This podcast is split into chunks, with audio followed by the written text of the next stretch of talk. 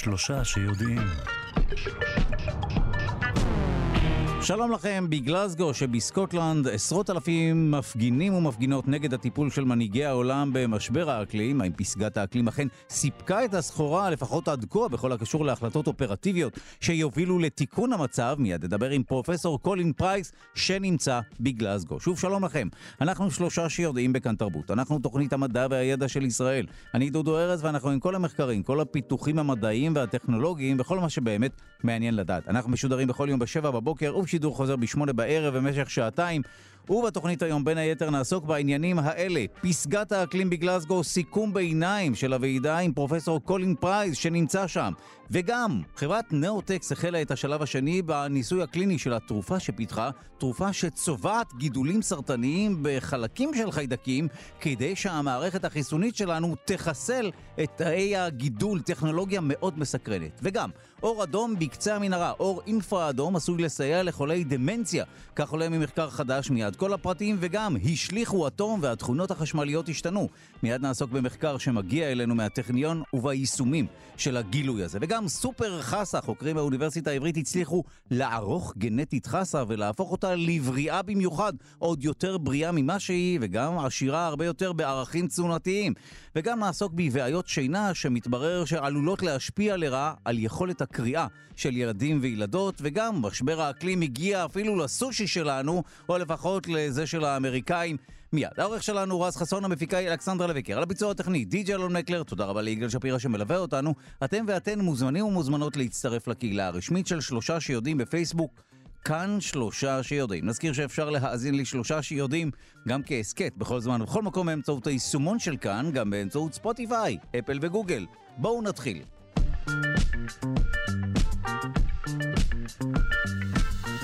עיני העולם עדיין נשואות אה, לגלזגו, עם ציפייה שהידרדרות מצב האקלים בעולם תיבלם. במקביל לוועידה הפגנות של עשרות אלפי פעילים למען איכות הסביבה במקום. אנחנו שמחים לומר שלום למי שמצטרף אלינו כרגע מסקוטלנד, מגלסגו, פרופסור קולין פרייס, שלום לך. שלום, שלום. איך זה נראה משם? אה, אנחנו מקבלים דיווחים גם על הפגנות גדולות וגם על זה שהרבה מאוד מנהיגים כבר לא נמצאים שם. אז מה בדיוק קורה שם? נכון, אז גם וגם. אה, אתמול הייתי גם בהפגנה פה עם הנוער ברחובות של גלסגו, אמ, אה, והמנהיגים עזבו, חלק מהם, עדיין קרי ואני חושב שאובמה צריך להגיע מחר אפילו, הוא כבר לא מנהיג, אבל אה, מנהיג של ארצות הברית. אבל אחרי שמנהיגים עזבו, אז התחילו לעבוד. כל מיני ועדות וגם נציגים מממשלות בכל העולם. וזה תלוי אם אתם רואים את הכוס חצי מלא או חצי ריק, אבל אם אתה קצת אופטימי, אז באמת דברים קורים פה. אז okay. אוקיי, uh, אני יכול... Uh, uh, אני... זו באמת הערה חשובה, כי אנחנו מקבלים דיווחים גם על חצי הכוס המלאה וגם על חצי הכוס הריקה. אז בוא תאר לנו מה כן קורה, כי דווקא נשמע שאתה אופטימי. כן, אז, אז כמובן אני רואים וגם שומעים על מה שקורה לסביבה וכל האסונות וביערות הגשם. אמ, אז יש הרבה מידע על אה, הדברים הרעים שקורים, שכבר קרו, והולכים להמשיך לקרות אם לא נעשה משהו, אבל אה, יש איזשהו אה, מפנה, אני חושב, פה בגלזגו, שמתחילים באמת לדבר וגם לסכם על, על הסכמות בין מדינות, עם, שזה גם עדיין הצהרות, אבל שכולם הולכים הביתה, אז אפשר להתחיל לעבוד על ההסכמות. אז עכשיו, בשבוע הראשון, הגיעו לאולי חמישה דברים עיקריים, ההסכמות שחתמו על אה, הסכמים בין המדינות. אה, הראשון, שאולי זה הכי משמעותי, זה קשור לכל הבעיות באזורים הטרופיים, עם יערות הגשם, שמאה מדינות, כולל ברזיל, שברזיל הם אה, באמת אחת מהמדינות הבעייתיים פה עם קריסת היערות, מאה מדינות חתמו על הסכם להפסיק את כל הרס ליערות הגשם, ואפילו לחזור אולי בזמן עם אה, נטייה וגידול של אה, שטחים של יערות הגשם בטרופים עד 2030, עוד תשע שנים. ולא רק זה, אז יש אה, מקרנות ציבוריות, יש, הם טוענים שיהיה השקעה של 12 מיליארד דולר ועוד 7 מיליארד, מיליארד, מיליארד דולר מהקרנות פרטיות למטרה זו, כדי להפסיק את כריתת היערות ובעיות יערות הגשם, שזה גם תורם למשבר האקלים. על ידי שינוי של כל המערכת האקולוגית וגם שזה תורם דווקא לעלייה של גזי חממה באטמוספירה.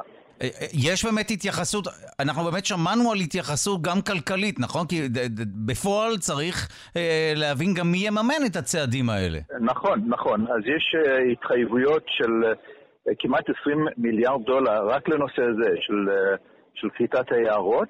כמובן, זה התחייבויות. עכשיו צריכים לראות אה, שאנשים יכתבו את הצ'ק וגם אה, מה יהיה עם הבנק העולמי. אבל לפחות זו פעם ראשונה שמדברים על זה ויש הסכם וחתימות ממנהיגים בכל העולם.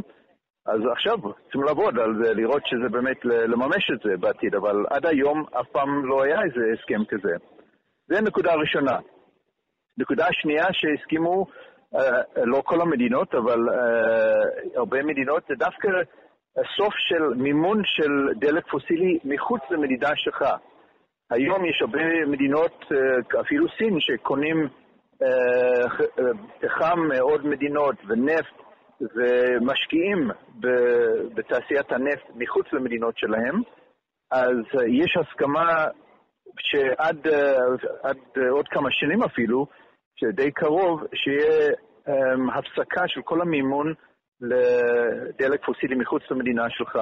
עכשיו, יש כאלה שטוענים שצריך להיות סך הכל, בכל המדינות, גם אה, אצלך בבית, להפסיק את המימון, אבל עוד פעם, חצי כוס המלא זה גם, זה צעד קדימה אה, להפסיק את הנושא הזה של אה, דלק פוסילי, והמשמעות באמת שיהיה פחות סובסידיה לכל הנושא הזה של תעשיית הנפט מבנקים חיצוניים, מדינות חיצוניות, אפילו למשל אצלנו, הגז טבעי אצלנו, אז uh, לקבל מימון חיצוני, אז כבר יש הסכם שצריכים להפסיק את זה בקרוב, והמשמעות הזה שזה מפחית באופן משמעותי את הסובסידיות לדלק uh, שמלכלך את האטמוספירה, וגם נותן איזשהו תמריץ דווקא להשקיע באנרגיה מתחדשת. אז uh, עוד פעם, הצהרות וחתימות, בואו נראה שזה יעבוד, אבל מדברים על זה וחושבים על המנגנון שאפשר באמת להפסיק את המימון של דלק פוסילי בכל העולם.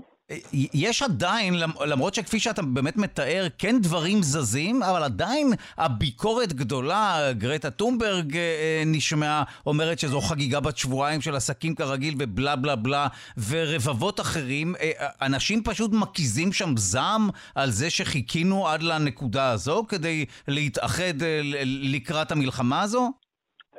כן, תשמע, אני גם, אני גם uh, קצת כועס, אני עובד 30 שנה כמדען להוכיח שיש לנו בעיה, ורק אחרי 30 שנה שאנחנו צועקים, ויש לנו כבר uh, דוח השישי של IPCC, שכל דוח זה אומר כמעט אותו דבר, פשוט מחמיר את המצב, אבל עוד פעם, חצי כוס המלא, אני רואה פה בגלסגו איזשהו שינוי, גם במנהיגים והצהרות, uh, גם בצד הפיננסי, שצריכים לממן את זה. ואנחנו רואים, אני מקווה, נראה בעוד 20 שנה אם אה, צדקנו, אבל אני מקווה, אני רוצה לחשוב שבאמת יש איזשהו מפנה פה והשינוי. אז כמובן לא עושים מספיק, תמיד אפשר להגיד שלא עושים מספיק, ובמיוחד הנוער. והאמת היא שהדיונים פה בגלסגו זה בעיקר על המהירות של המעבר לאנרגיה מתחדשת, לשינוי במצב של קיימות, גם באוכל וביערות אה, הגשם. אז תמיד אה, לגרטה וחברות וילדים כמובן זה לא מספיק מהר. אנחנו הורסים את העולם שלהם, הם צריכים לחיות פה בעוד 50 שנה ואנחנו כנראה לא נהיה פה, והרסנו את אה, חלק מהסביבה. אז תמיד זה לא מספיק, אבל להיות פרקטי, לעבור מהכלכלה שלנו שמבוסס על דלק פוסילי לאנרגיה מתחדשת, זה ייקח זמן. אי אפשר לעשות את זה מהיום למחר. והדיונים פה זה באמת איך אנחנו יכולים להאיץ את התהליך. אז, אה, ולא אם לעשות את זה או לא. ולכן זה באמת חיובי. הרכבת יצאה מהתחנה, ועכשיו זה רק עניין של כמה זמן זה ייקח באמת לעבור, אמ, לעבור לאנרגיה מתחדשת ולמצב של קיימות. וככל שזה יותר איטי, אז יהיה לנו יותר נזק לסביבה וגם לאנשים, וזה כנראה שזה יעלה לנו יותר כסף ככל שמחכים יותר. אז היום זה דיונים על איך אנחנו יכולים באמת להאיץ את כל התהליך הזה. אז כן בתחושה, לפחות אה, ככה אנחנו מתרשמים מהדברים שלך, כן מדובר באיזושהי נקודת מפנה, זו כן ועידה משמעותית. אני חושב שכן, כן. עוד נקודה, ש... עוד הסכם שחתמו, על 100 מדינות חתמו השבוע זה על ירידה בפליטות של מתאן. מתאן זה הגז uh, מספר 2 אחרי CO2, שמשפיע על התחממות כדור הארץ, וכל מולקולה של מתאן הוא פי 80 ביעילות שלו לבלוע את החום, וגם הזמן החיים שלו הוא, יותר פח, הוא פחות זמן, אולי עשור באטמוספירה לעומת CO2, שזה סדר גודל של 100 שנה, ולכן אם מטפלים במתאן, אמ, שזה גם גז מאוד אה, חזק וגם אה, אה, פחות זמן באטמוספירה, נראה את התוצאות גם בפחות זמן. וכאן גם יש לנו 100 מדינות שחתמו על, על איזושהי אמנה להפחית את הפליטות של עד 30 אחוז עד 2030, לעומת מה שיצא ב-2020. אז עכשיו זה, אז זה לא 100 אחוז, אבל זה התחלה, זו פעם ראשונה שיש הסכם של 100 מדינות חותמים על ירידה בכמות המתאן בתוך האטמוספירה. אז עוד פעם, אני חושב שזה משהו חיובי, צריכים להמשיך לדחוף אותם, אה, להגיע למספרים יותר גבוהים ויותר מהר, אבל אה, באמת אה, אני חושב צעד בכיוון הנכון. טוב, נסכת בנו אופטימיות, תודה רבה לך על העדכון הזה. מגלסגו, פרופסור קולין פרייס, תודה רבה. בבקשה, ערב טוב.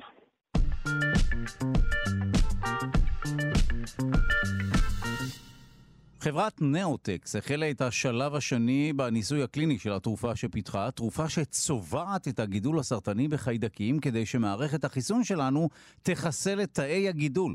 אנחנו שמחים לומר שלום למנהלת הטכנולוגיות הראשית וסמנכ"לית מחקר ופיתוח של חברת נאוטקס, דוקטור מיכל שחר, שלום. שלום, בוקר טוב. רגע לפני שנדבר על הטכנולוגיה שנמצאת בבסיס התרופה הזו, מה המשמעות של השלב השני של המשפט הזה, השלב השני בניסוי הקליני? מה היה בשלב הראשון? בשלב הראשון בעצם התרופה נבדקת אה, לבטיחות שלה. זאת אומרת שמה שעושים, זה בודקים שהתרופה בטוחה למתן לאנשים, בטיפול בגידולים סרטניים זה ניתן כבר לחולים, ואז כבר אפשר להתחיל לראות גם את היעילות של התרופה ולא רק את הבטיחות של התרופה, אבל השלב השני הוא בעצם בודק את היעילות, עד כמה התרופה מסוגלת באמת אה, לטפל בגידול הסרטני. התרופה הזו נוסתה בעבר לבעלי חיים? זאת אומרת, יש אה, כן. איזושהי הוכחה לכך ש... שהטכנולוגיה הזו שמיד נכיר אפקטיבית? בוודאי, אה, נוסתה אה, על בעלי חיים, ו, אה, ולא רק שנוסתה בבעלי חיים, היא בעצם הראתה שגם בשילוב עם תרופות אחרות יש יעילות מאוד מאוד גבוהה כנגד גידולים סרטניים שונים. אנחנו מדברים על גידולי סרטן הריאות, שד, צוואר הרחם, כליה, לבלב ועוד אחרים. וואו, טוב, אז בואי נדבר ברשותך, תלמדי אותנו, איך עובדת התרופה אני קראתי את הדברים לקראת השיחה, וזה נשמע כמעט מדע בדיוני, כמקובל, קלישאה שתמיד מתאימה לשיחות כאלה, אבל בואי אה, תארי לי מה התרופה הזו יודעת לעשות, ואיך הגעתם בכלל לטכנולוגיה הזו. Uh, הרעיון של uh, לגרום uh, למערכת החיסונית להגיע לגידול הסרטני על ידי הבאה של חיידקים לתוך הגידול זה רעיון ממש ממש ישן, זה לא הרצאה שלנו, אבל הדרך לעשות את זה היא לא, לא פשוטה, ובעצם המולקולה שלנו מורכבת משני חלקים. חלק אחד שזה אה, חלבון שיודע להיקשר למולקולות שעל התנאים הסרטניים, זה מולקולה אה, שנמצאת על התאים סרטניים נקראת 5T4, ובעצם החלק החלבוני שם שלנו זה נוגדן שיודע להיקשר ל-5T4 שעל תאים סרטניים. החלק השני במולקולה שלנו זה חלק חיידקי, חלק חיידקי מאוד מאוד קטן, זאת אומרת זה לא החיידק עצמו, זה רק חלק קטן שמערכת החיסון יודעת לזהות. ומה שאנחנו עושים בעזרת הנוגדן גורמים לחלק החיידקי שבמולקולה שלנו להגיע לתוך הגידול הסרטני, להיקשר לתאים הסרטניים, ועכשיו התא הסרטני מציג את החלק החיידקי על מעטפת התא שלו.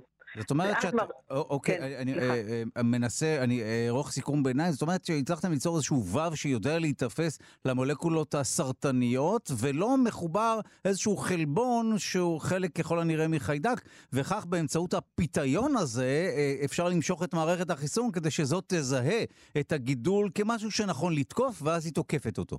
בדיוק, ממש ככה.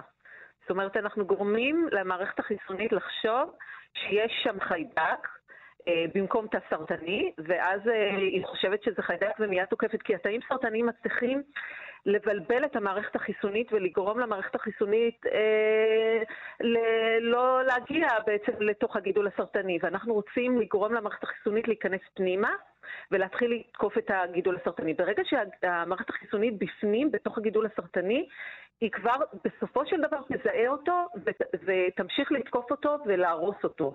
אבל הדרך ארוכה, עד שהמערכת החיסונית נכנסת, היא עוברת המון שלבים ש...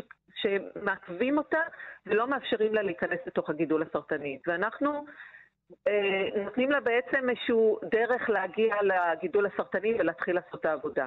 טוב, נשמע שלפחות תיאורטית, כפי שאמרת, וגם לא תיאורטית, הדבר הזה עובד.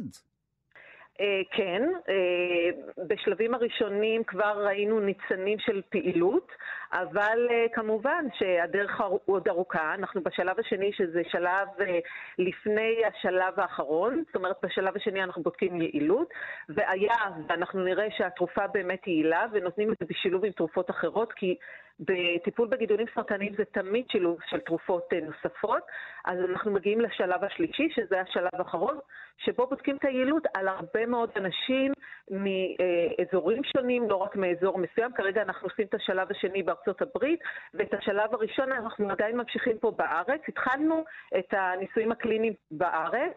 ועברנו, קיבלנו אישור של ה-FDA ועברנו לארצות הברית. בארץ עשינו את זה עם שילוב עם תרופה שהיא אימונותרפיה, שנקראת אינפינזי, שזה תרופה של אה, חברת אסטרזניקה. ובארצות הברית אנחנו עושים את זה בשילוב עם כימותרפיה.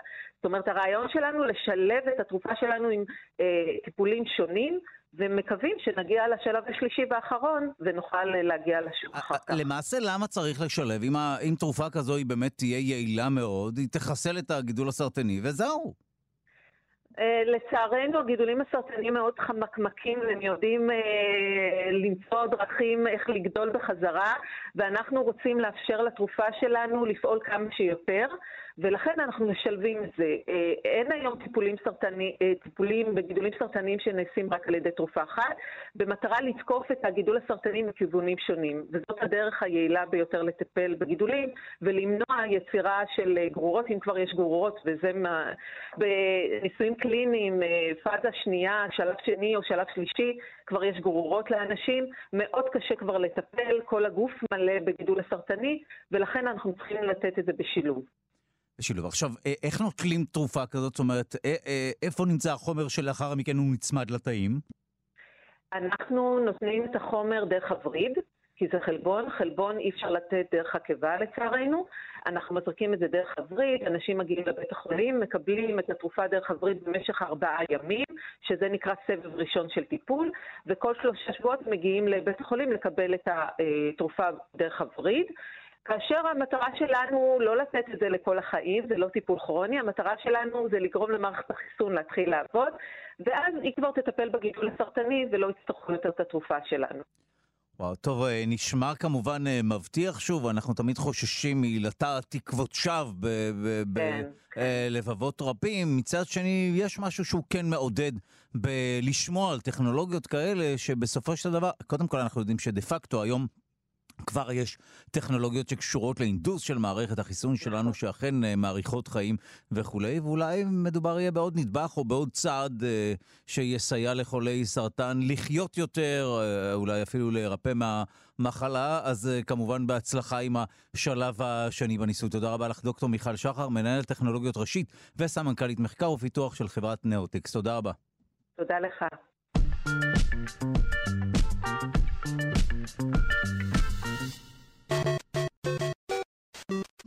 ובמסגרת פינת המחשבים נעסוק בטכנולוגיית הענן. האם מדובר בעתיד או כמובן שבהווה, כי אנחנו מכירים את העננים.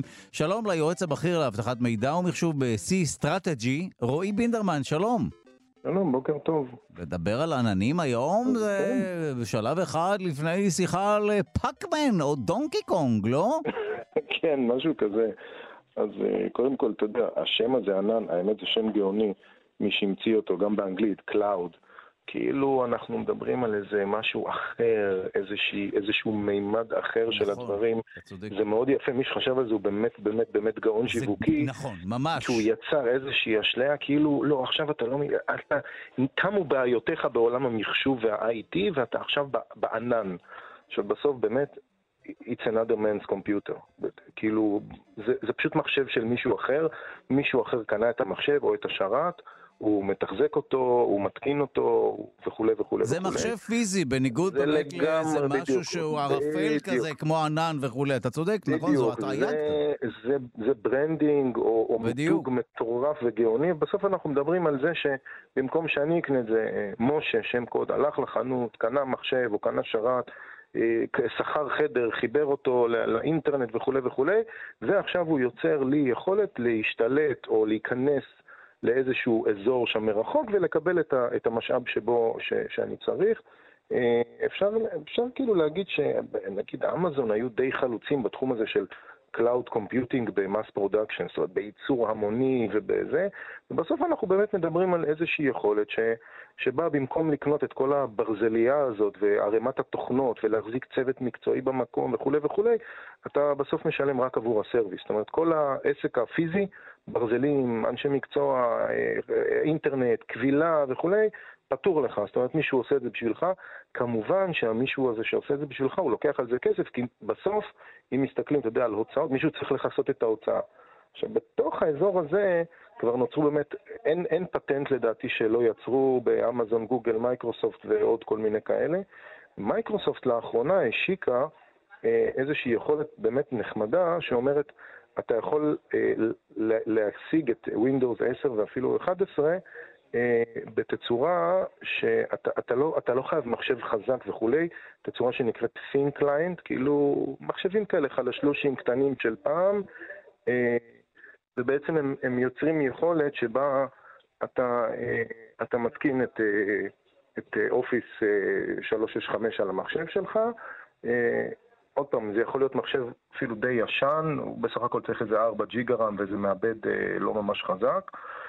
ואתה אה, נותן לו איזושהי אה, קונפיגורציה ככה שכאשר אתה פותח אותו, הוא בעצם מהרשת, זאת אומרת over the internet, הוא מביא את מערכת ההפעלה אה, ככה שכש... מה שנקרא שהמחשב עולה לגמרי, עושה, עושה בוט מלא, אתה בעצם רואה Windows 11, אבל ה-Windows 11 הזה הוא לא...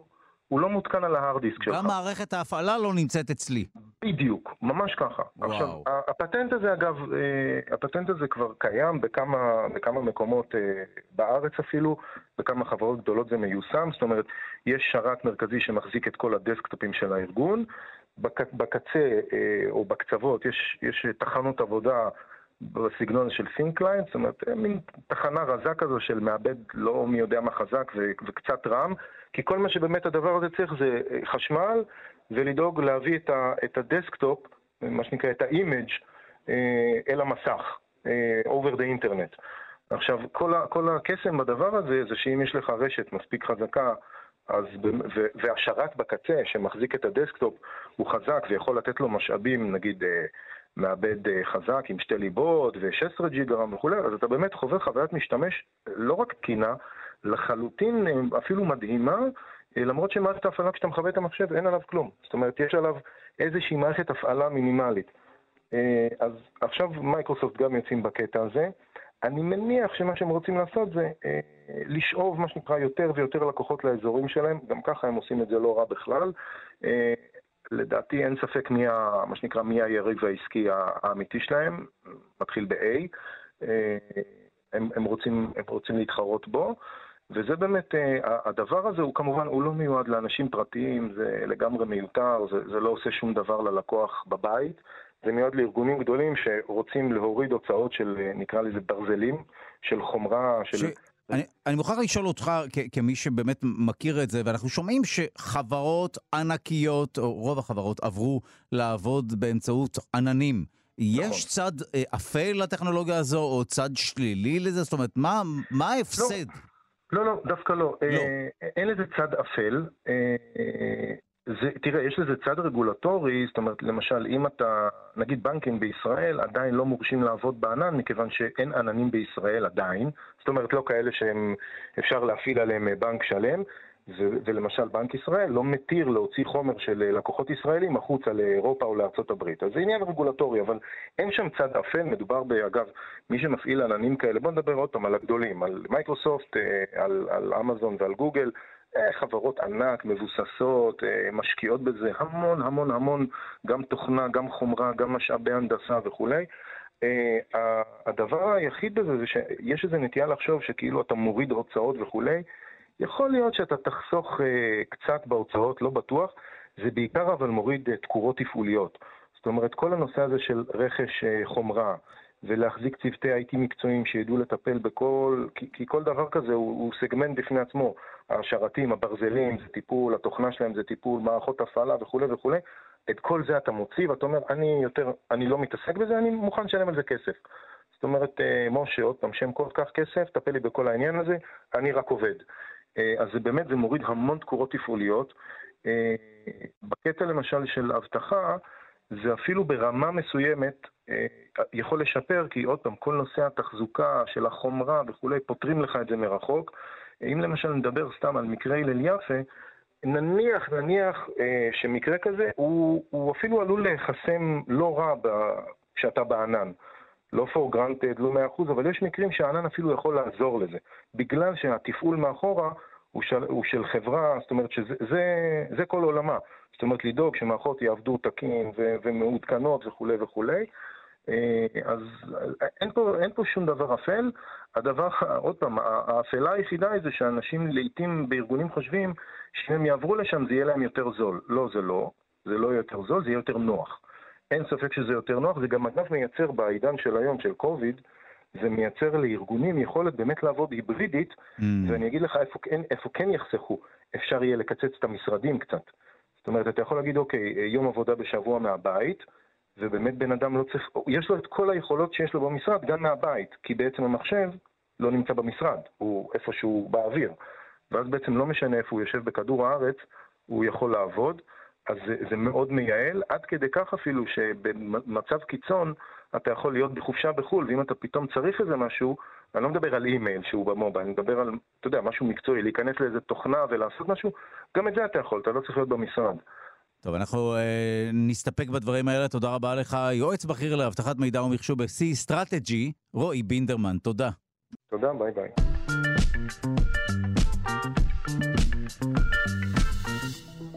סילקו את החמצן והתכונות החשמליות השתנו. חוקרים מהפקולטה למדע ולהנדסה של חומרים בטכניון הצליחו לשנות תכונות חשמליות של חומר באמצעות סילוק של אטום חמצן מהמבנה המקורי. את המחקר הוביל דוקטור יכין עברי שכבר נמצא איתנו על הקו. הדברים התפרסמו בכתב העת ACS ננו. אנחנו שמחים לומר שלום לדוקטור יכין עברי מהפקולטה למדע והנדסה של חומרים בטכניון. שלום. שלום דודו. בואו נתחיל מההתחלה, באיזה חומר או תרכובת מדובר שממנה סילקתם את האטום של החמצן כמובן? שאלה מצוינת. החומר נקרא בריום טיטנט, זה חומר שעשוי מהרכב של שלושה סוגי אטומים, בריום, טיטניום וחמצן. ומלכתחילה, מה, מה הייתה המוליכות של החומר? זאת אומרת, מה היו התכונות החשמליות של החומר המקורי, התרכובת המקורית הזו? החומר הזה, אה, כמו שאנחנו יודעים, חומרים בעולם מתחלקים לשניים על פי המוליכות החשמלית שלהם. יש חומרים שהם מוליכים וחומרים שהם מבודדים. החומר הזה מלכתחילה הוא אחד המבודדים המצוינים שקיימים. משתמשים בו לשם כך אה, לדברים שצריך לבודד אה, בידוד חשמלי. אוקיי, טוב, יש הרבה חומרים שהם מבודדים, נכון? הבעיה היא למצוא חומרים שהם מוליכים. נכון, אז בעצם בחומר הזה מה שאנחנו בעצם גילינו, לא מה שאנחנו גילינו, מה שיודעים בחומר הזה, שיש אה, בו התנהגות משותפת של המטענים בתוך החומר, אה, שההתנהגות המשותפת הזאת יוצרת אזורים עם הכוונה שונה של המטען החשמלי. האזורים האלה נקראים דומיינים, ובקירות בין הדומיינים האלה, בשנים האחרונות מסתבר שניתן ליצור הולכה חשמלית. אה, רגע, זה, זה מסקרן, כן, בבקשה. זאת אומרת שבתוך החומר המולי, שמלכתחילה הוא לגמרי מבודד, ניתן ליצור אזורים שהם מוליכים. מעניין, ואיך אפשר לרתום את התכונה, אומר, מוזרה, כי אני הייתי בטוח שחומר הוא או מוליך או מבודד, אבל כאן יש איזשהו מקרה ביניים. נכון. אז בעצם בגלל שה... מכיוון שהאזורים שבהם ההתנהגות, בהם יש כיוון של המטען החשמלי, הם, הם מבוססים על כך שהאלקטרונים והאיונים, זאת אומרת האטומים הטעונים, בתוך החומר יש להם התנהגות משותפת, אז בקיר ביניהם בעצם יש אטומים מורדים. יש אזורים שבהם החומר קצת מתבלבל, הוא לא יודע אם ללכת לכיוון הזה או ללכת לכיוון הזה, ומסתבר שבתוך הבלבול הזה ניתן ליצור הולכה חשמלית. אז עכשיו, מה קורה כשמסלקים את אטום החמצן? איך התכונות החשמליות של התרכובת הזו משתנה? אז יודעים שהחומר יכול להוליך בתוך הקירות, והייתה איזושהי היפותזה שחשבו מראש שאחד המנגנונים זה בעצם בגלל הדרויות של אטום חמצן, או בגלל כל מיני מנגנונים מתחרים. הבעיה היא שקשה מאוד לוודא את הדברים האלה מבחינה ניסיונית. קשה לראות אטומים, ואטום חמצן ספציפית זה אטום שהוא מאוד קל, אז קשה לראות אותו עוד יותר, וגם להסתכל על המטען החשמלי סביב האטומים, או סביב אטומים שאין, זה גם כן פעולה שהיא מאוד קשה. אז בעצם, אז היה חסר איזשהו מידע על המנגנון, כיצד באמת זה עובד, ההולכה החשמלית הזאת. עכשיו, איך אפשר אה, לרתום תגלית כזו ליישומים פרקטיים? אני מנסה להבין מה אפשר לעשות עם זה, עם, עם תכונה חשמלית אה, כל כך מיוחדת. שאלה מצוינת. אז כמו שאתה יודע, היום אנחנו מכורים לדאטה, מכורים למידע. כן. אנחנו צורכים מידע... ידעתי שאיכשהו ב... זה יגיע לשם. בדרך כלל זה תמיד מגיע לקריאה ולכתיבה של מידע. לא, אבל זה לא מתוך ביקורת, זה באמת משהו שאנחנו חיים עליו. נכון, אז כמו שאתה אומר, זה, אני שמח שידעת, ובאמת אחת הבעיות שאנחנו ערים אליהן היום בעולם זה בעיה של צריכת אנרגיה. ומסתבר שצריכת האנרגיה על ידי מידע זה אחת צריכות האנרגיה החשמליות הגדולות ביותר, והמספרים רק גדלים. אנחנו מכורים לזה גם ממה שאנחנו צורכים ממידע בענן. למשל בסרטים, אפילו בפודקאסט הזה, שאולי אנשים יאזינו לו אחר כך. זה נשמר בענן. אנחנו מצלמים במכשירים הפרטיים שלנו תמונות ושומרים מסמכים. כל זה זה מידע שמצטבר וצורך אנרגיה. הענן הוא לא מקום וירטואלי. יש מקום, באמת, חברות מחשבים מאוד מאוד גדולות, שנמצאות סמוך לקוטב הצפוני, בכדי לסייע בקירור שלהם, מכיוון שהם צורכים הרבה אנרגיה, והמטרה היא בעצם להקטין את הדבר הזה. צריכת האנרגיה היום, הגדולה כל כך של תחום המידע, הוא בהיות ואנחנו משתמשים בהתקנים שנקראים מוליכים למחצה. זה התקנים שהם מבודדים, אבל כשאנחנו מפעילים עליהם מתח יחסית גבוה, הם הופכים להיות מוליכים. הבעיה היא שכשהמתח גבוה פועל עליהם, והם מוליכים זרם, אז צריכת האנרגיה גדולה. בחומרים שאנחנו מדברים עליהם, בברים טיטנת, החומר הוא באמת מוליך, מבודד מצוין מלכתחילה, וכשהוא מוליך, אנחנו לא צריכים שיהיה עליו מתח גבוה. Mm. לכן הוא יכול לשמש בתור התקן זיכרון ועיבוד מידע עם צריכת אנרגיה מאוד נמוכה. שמע, אה, אה, אה, לא, לא יאמן שהצלחת להסביר את זה, כי באמת אני התכוננתי לקראת השיחה הזו, זה לא היה מאוד ברור, ולגמרי הסברת את הבאמת יתרון בתכונה כזו. הנה, אפשר ללא מתח וללא השקעת אנרגיה לייצר חומר שהוא פעם מבודד ופעם לא, ואז לרתום אותו לכתיבה, לקריאה של נתונים וכולי. נכון מאוד. מעולה, כן, זה, זה מה שעשינו אצלנו. באמת את המחקר עצמו הובילה דוקטורנטית שסיימה את זה, מאיה ברזילי. שהיא יודעת לדבר אל האטומים ומחנכים אליה לתמונות סלפי, אה, ובזכות זה, בשיתוף פעולה עם פוסט-דוקטורנטית, אמה פראבה, אלנגובן, שהגיעה להשתלם אחרי הדוקטורט, הם אה, הצליחו לראות את הדבר הזה ביחד, ביחד הצלחנו אה, להבין את התופעה. אגב, איך באמת פיזית מסלקים את החמצן מתרכובת? מצוין, אז אפשר לסלק את זה במספר דרכים. אחת הדרכים שאנחנו הראינו זה על ידי, שניתן לעשות את זה על ידי אה, קרינה. אנחנו חשפנו את החומר לקרינה, ואז אה, ראינו את אטום החמצן שנעדר. אה, וכרגע, אחד הדברים הנוספים שאנחנו עושים, קיבלנו מימון מקרן פזי, ואנחנו עובדים ביחד עם אה, דוקטור שי כהן מהמרכז למחקר גרעיני נגב, בכדי לנסות להשתמש בתופעה הזאת, לגלות אה, אפקטים שבהם, אה, מקומות, לגלות אזורים שבהם יש קרינה מאוד מאוד גבוהה.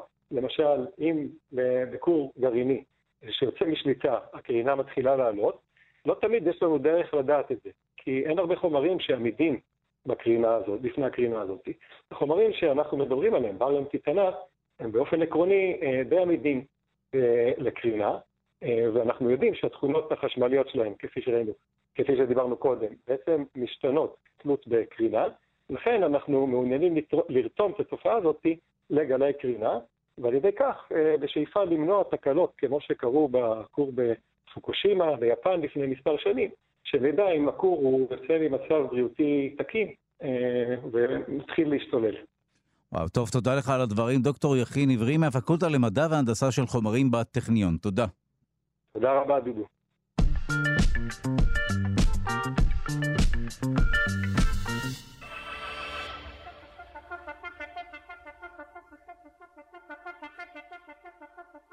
בעיות שינה עלולות להשפיע לרעה על יכולת הקריאה של ילדים וילדות, כך עולה ממחקר חדש שפורסם בכתב העת British Journal of Educational Psychology. אנחנו שמחים לומר שלום לדוקטור נועה אלבדה ממרכז סגול למוח ותודעה באוניברסיטת רייכמן, שלום. שלום, שלום. טוב, לא מפתיע, בעיות שינה עלולות להשפיע לרעה על כל דבר. Uh, נכון, אז אולי נסביר למה באמת החוקרים פה שמים דגש על הנושא של uh, קריאה בילדים.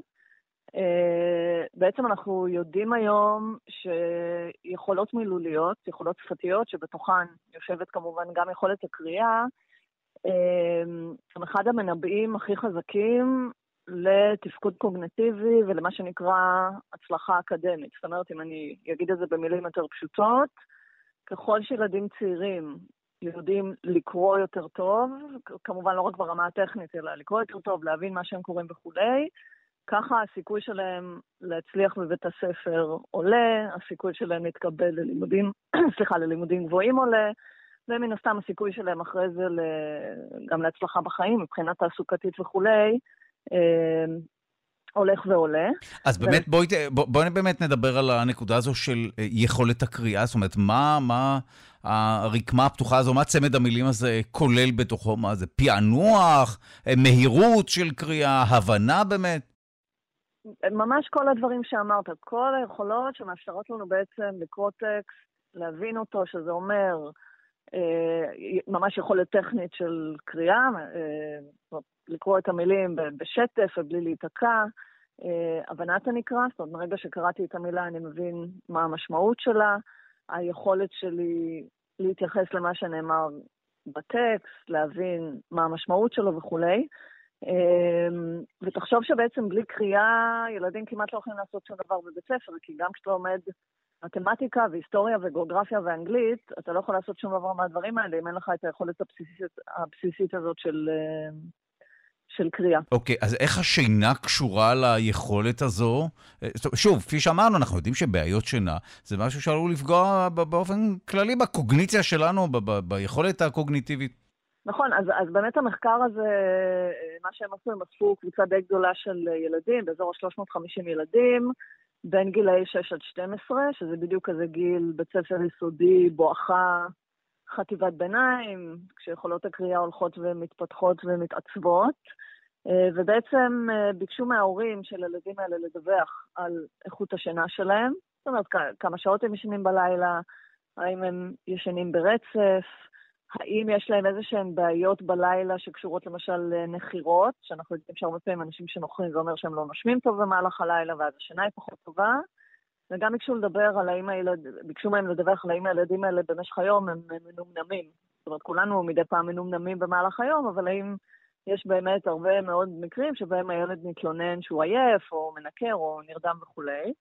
אמ, ונתנו לילדים האלה כל מיני מטלות שקשורות לקריאה, ספציפית אה, יכולת של באמת אה, קריאה ופענוח של מילים, היכולת למשל להבחין בין מילים אמיתיות למה שנקרא מילים בג'יבריש, שזה כל מיני מילים מומצאות, וזה אומר לא רק על הטכניקה של הקריאה, אלא גם על ההבנה של מה שאני קורא. ובאמת גילו שיש מתאם בין בעיות שינה, כפי שההורים מדווחים, לבין יכולות הקריאה של ילדים. עכשיו, כמו שאתה אומר, בגדול זה לא מפתיע, כי אנחנו יודעים שאם אנחנו לא ישנים טוב בלילה, ובמשך היום אנחנו עייפים, אז קשה לנו לנהל את הקשב שלנו, קשה לנו להתרכז. בוודאי שזה משפיע על יכולות הקריאה, אבל אני אגיד שאנחנו גם יודעים שבלילה מתרחשים כל מיני תהליכים מוחיים שחשובים לכל מיני יכולות כמו אה, בניית זיכרון, הטמעת ידע. זהו, אה, זו נקודה קריטית, כי אה, קודם כל אנחנו שוב מדברים פה על מתאם, אז את יודעת, השאלה הכמעט אוטומטית שלי, אני אחשוף את אחד מה, מהכלים המועטים שיש בארגז הכלים של אנשים שמנגישים מדע, וזה תמיד לשאול מה המחולל, מה התוצאה, מה הסיבה ומה התוצאה. אבל כאן הגעת לנקודה אפילו עוד יותר מעניינת, והיא שבאמת יש קשר בין שינה לבין עיבוד של חומר. עיבוד, אני לא יודע אם זה קשור לקריאה עצמה, אבל ודאי כן לעיבוד ולזיכרון. נכון. אז באמת כשאנחנו ישנים, אם אתה מסתכל על מוח של בן אדם שישן, זה לא שהמוח אה, נכבה, אלא יש המון המון אזורים במוח שההפך תפקנים יותר פעילים, ואנחנו יודעים שחלק מהתפקיד שלהם זה להטמיע ידע, זה לייצר זיכרונות, וכמו שאמרנו, הגילאים האלה שנבדקו במחקר, זה בדיוק הגילאים, הגילאים שבהם יכולות הקריאה הולכות ככה ו... ומתגבשות, ואם אנחנו מאמנים ילדים במהלך היום על לקרוא ולעשות הבנת הנקרא ולהתרכז במה שאני קורא, המוח זקוק לשינה בשביל ככה לגבש ולחזק את, ה, את הידע הזה. ואני אגיד שיש פה גם, קצת להגיד משהו ברמה של מודעות, שאם יש ילדים שיש להם בעיות שינה, למשל, כמו שאמרתי, ששמים לב שהילד נוחר בלילה ואולי הנחירות מסמנות איזושהי בעיה לנשום במהלך הלילה, או כל מיני תופעות כאלה, זה משהו שצריך לתת עליו את הדעת. זה לא משהו שצריך להגיד, טוב, הוא קצת ישן לא טוב, לא נורא, יעבור לו. אלא צריך להבין שאם ילדים לא ישנים טוב בלילה, זה ממש פוגע ביכולות הקוגניטיביות שלהם, וזה דורש התייחסות הרבה פעמים. ומה גורם אה, בדרך כלל לבעיות שינה בקרב ילדים?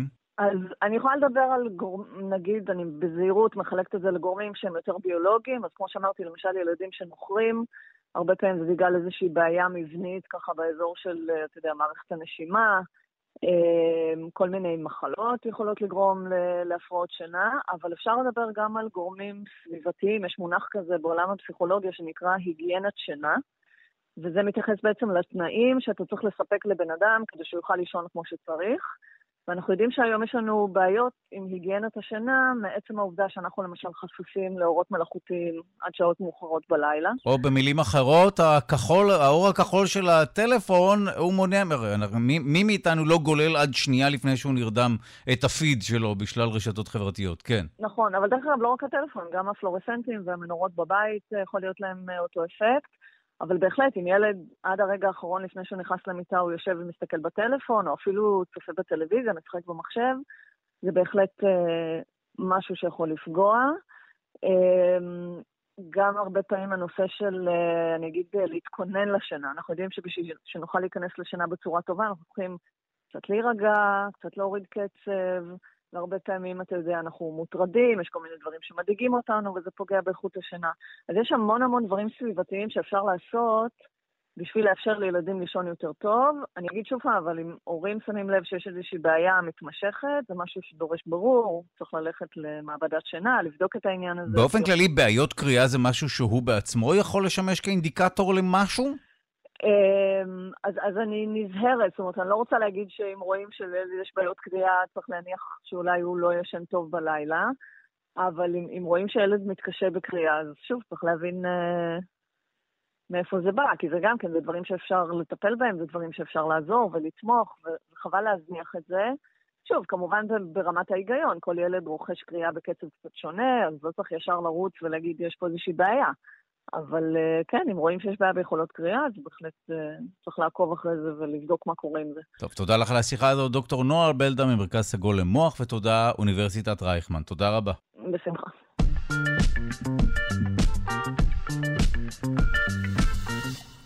הסושי ומשבר האקלים. עלייה תלולה במחירי הסושי בארצות הברית בעקבות משבר האקלים, שגורם לבצורות, מה שגרם בין היתר למלחמת מים בין מגדלי האורז למגדלי דגי הסלמון בקליפורניה. כתבה על הדברים פורסמה באתר סוכנות הידיעות למדע ולסביבה זווית. אנחנו שמחים לומר שלום לדוקטור עדי לוי, מנהל מדעי באגודה הישראלית לאקולוגיה ולמדעי הסביבה, וראש החטיבה לסביבה וקיימות במכללה האקדמית אחווה. שלום. שלום, בוקר טוב. אז מה בדיוק קורה בארצות הברית? שוב, אנחנו לא מדברים על יפן, למרות שאנחנו מדברים על uh, סושי. Uh, בארצות הברית ממש מלחמת מים. נכון, מסתבר שבסקרמנטו, בקליפורניה, אה, מגדלים 60% מהאורז, אורז קצר בינוני שמיועד להכנת סושי בארצות הברית. וכמו שאנחנו יודעים, בקליפורניה יש בצורת מתמשכת כבר בשנים האחרונות, לא מעט שנות בצורת, ותהליך גידול האורז הוא תהליך בעצם שבו מגדלים את האורז בהצפה, צריך הרבה מאוד מים לתהליך הזה.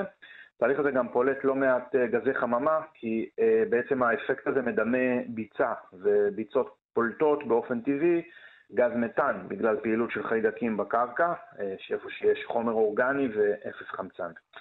אז אה, אה, זה קשר אחד לשינוי האקלים, אבל בעצם ענפים רבים של חקלאות מושפעים משינויים בתנאי הסביבה, אם זה תעשיית היין, אם זה גידול של זיתים, שמן זית. תה, קפה, קקאו, מגוון רחב של גידולים שמושפעים אה, כבר היום ויושפעו יותר בהמשך אה, ממשבר האקלים. אה, וכשאנחנו מסתכלים על תעשיית האורז בקליפורניה, מדובר על שטח של 2 מיליון דונם, נתח שוק של מעל 5 מיליארד דולר ו-25,000 מקומות עבודה.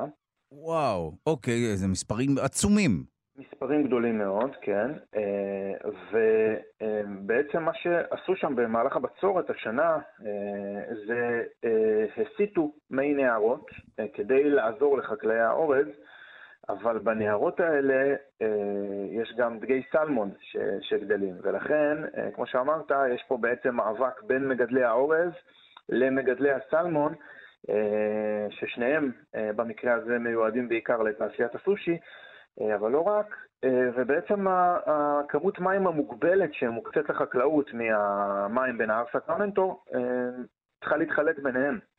ואנחנו יודעים שחוות חקלאיות בארצות הברית משתמשות ב-40% ממשאבי המים של קליפורניה.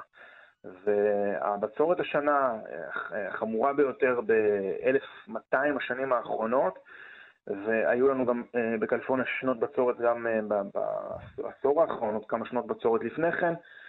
אה, בעצם יש פה, אה, יש פה בעיה, יש פה בעיה ובאוגוסט אה, השנה הרשויות בקליפורניה החליטו להגביל את האפשרות להסיט את מי הנהרות לטובת חקלאות כדי להבטיח גם קודם כל את אספקת מי השתייה, מי שתייה לפני כל שאר הדברים.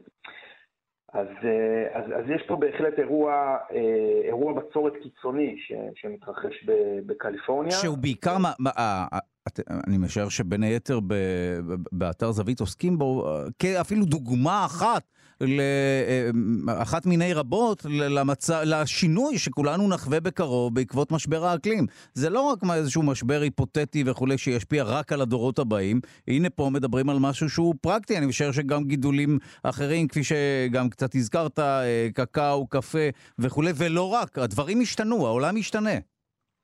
כן, אה, לצערנו, אה, קודם כל פה מדובר על משהו נקודתי באמת, אה, עם כל הכבוד לסושי, ויש כבוד, זה עדיין לא מוצר צריכה בסיסי מה שנקרא, למרות שבמקור ביפן זה היה המזון של האוכלוסיות העניות ביותר, זה היה הכי זול, אורז ואצות וירקות, אבל, ודגים, אבל אה, בעצם כרגע המחיר הגבוה ביותר ב-13 השנים האחרונות של האורז בארצות הברית מדובר על 490 דולר לטון, אותו אורז לסושי.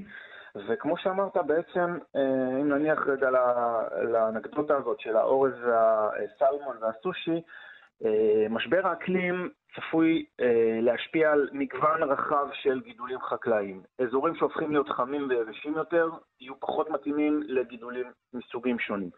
לדוגמה, אה, לדוגמה, גידולים של, הבסיס בעצם של המזון שלנו בעולם הוא חיטה, תירס, סויה, אה, וגם האורז, כן? אבל אה, בעצם אותם, אה, אותם גידולים, ברגע שהם מתחילים להיפגע, אנחנו עלולים להיות בבעיה גדולה, גלובלית.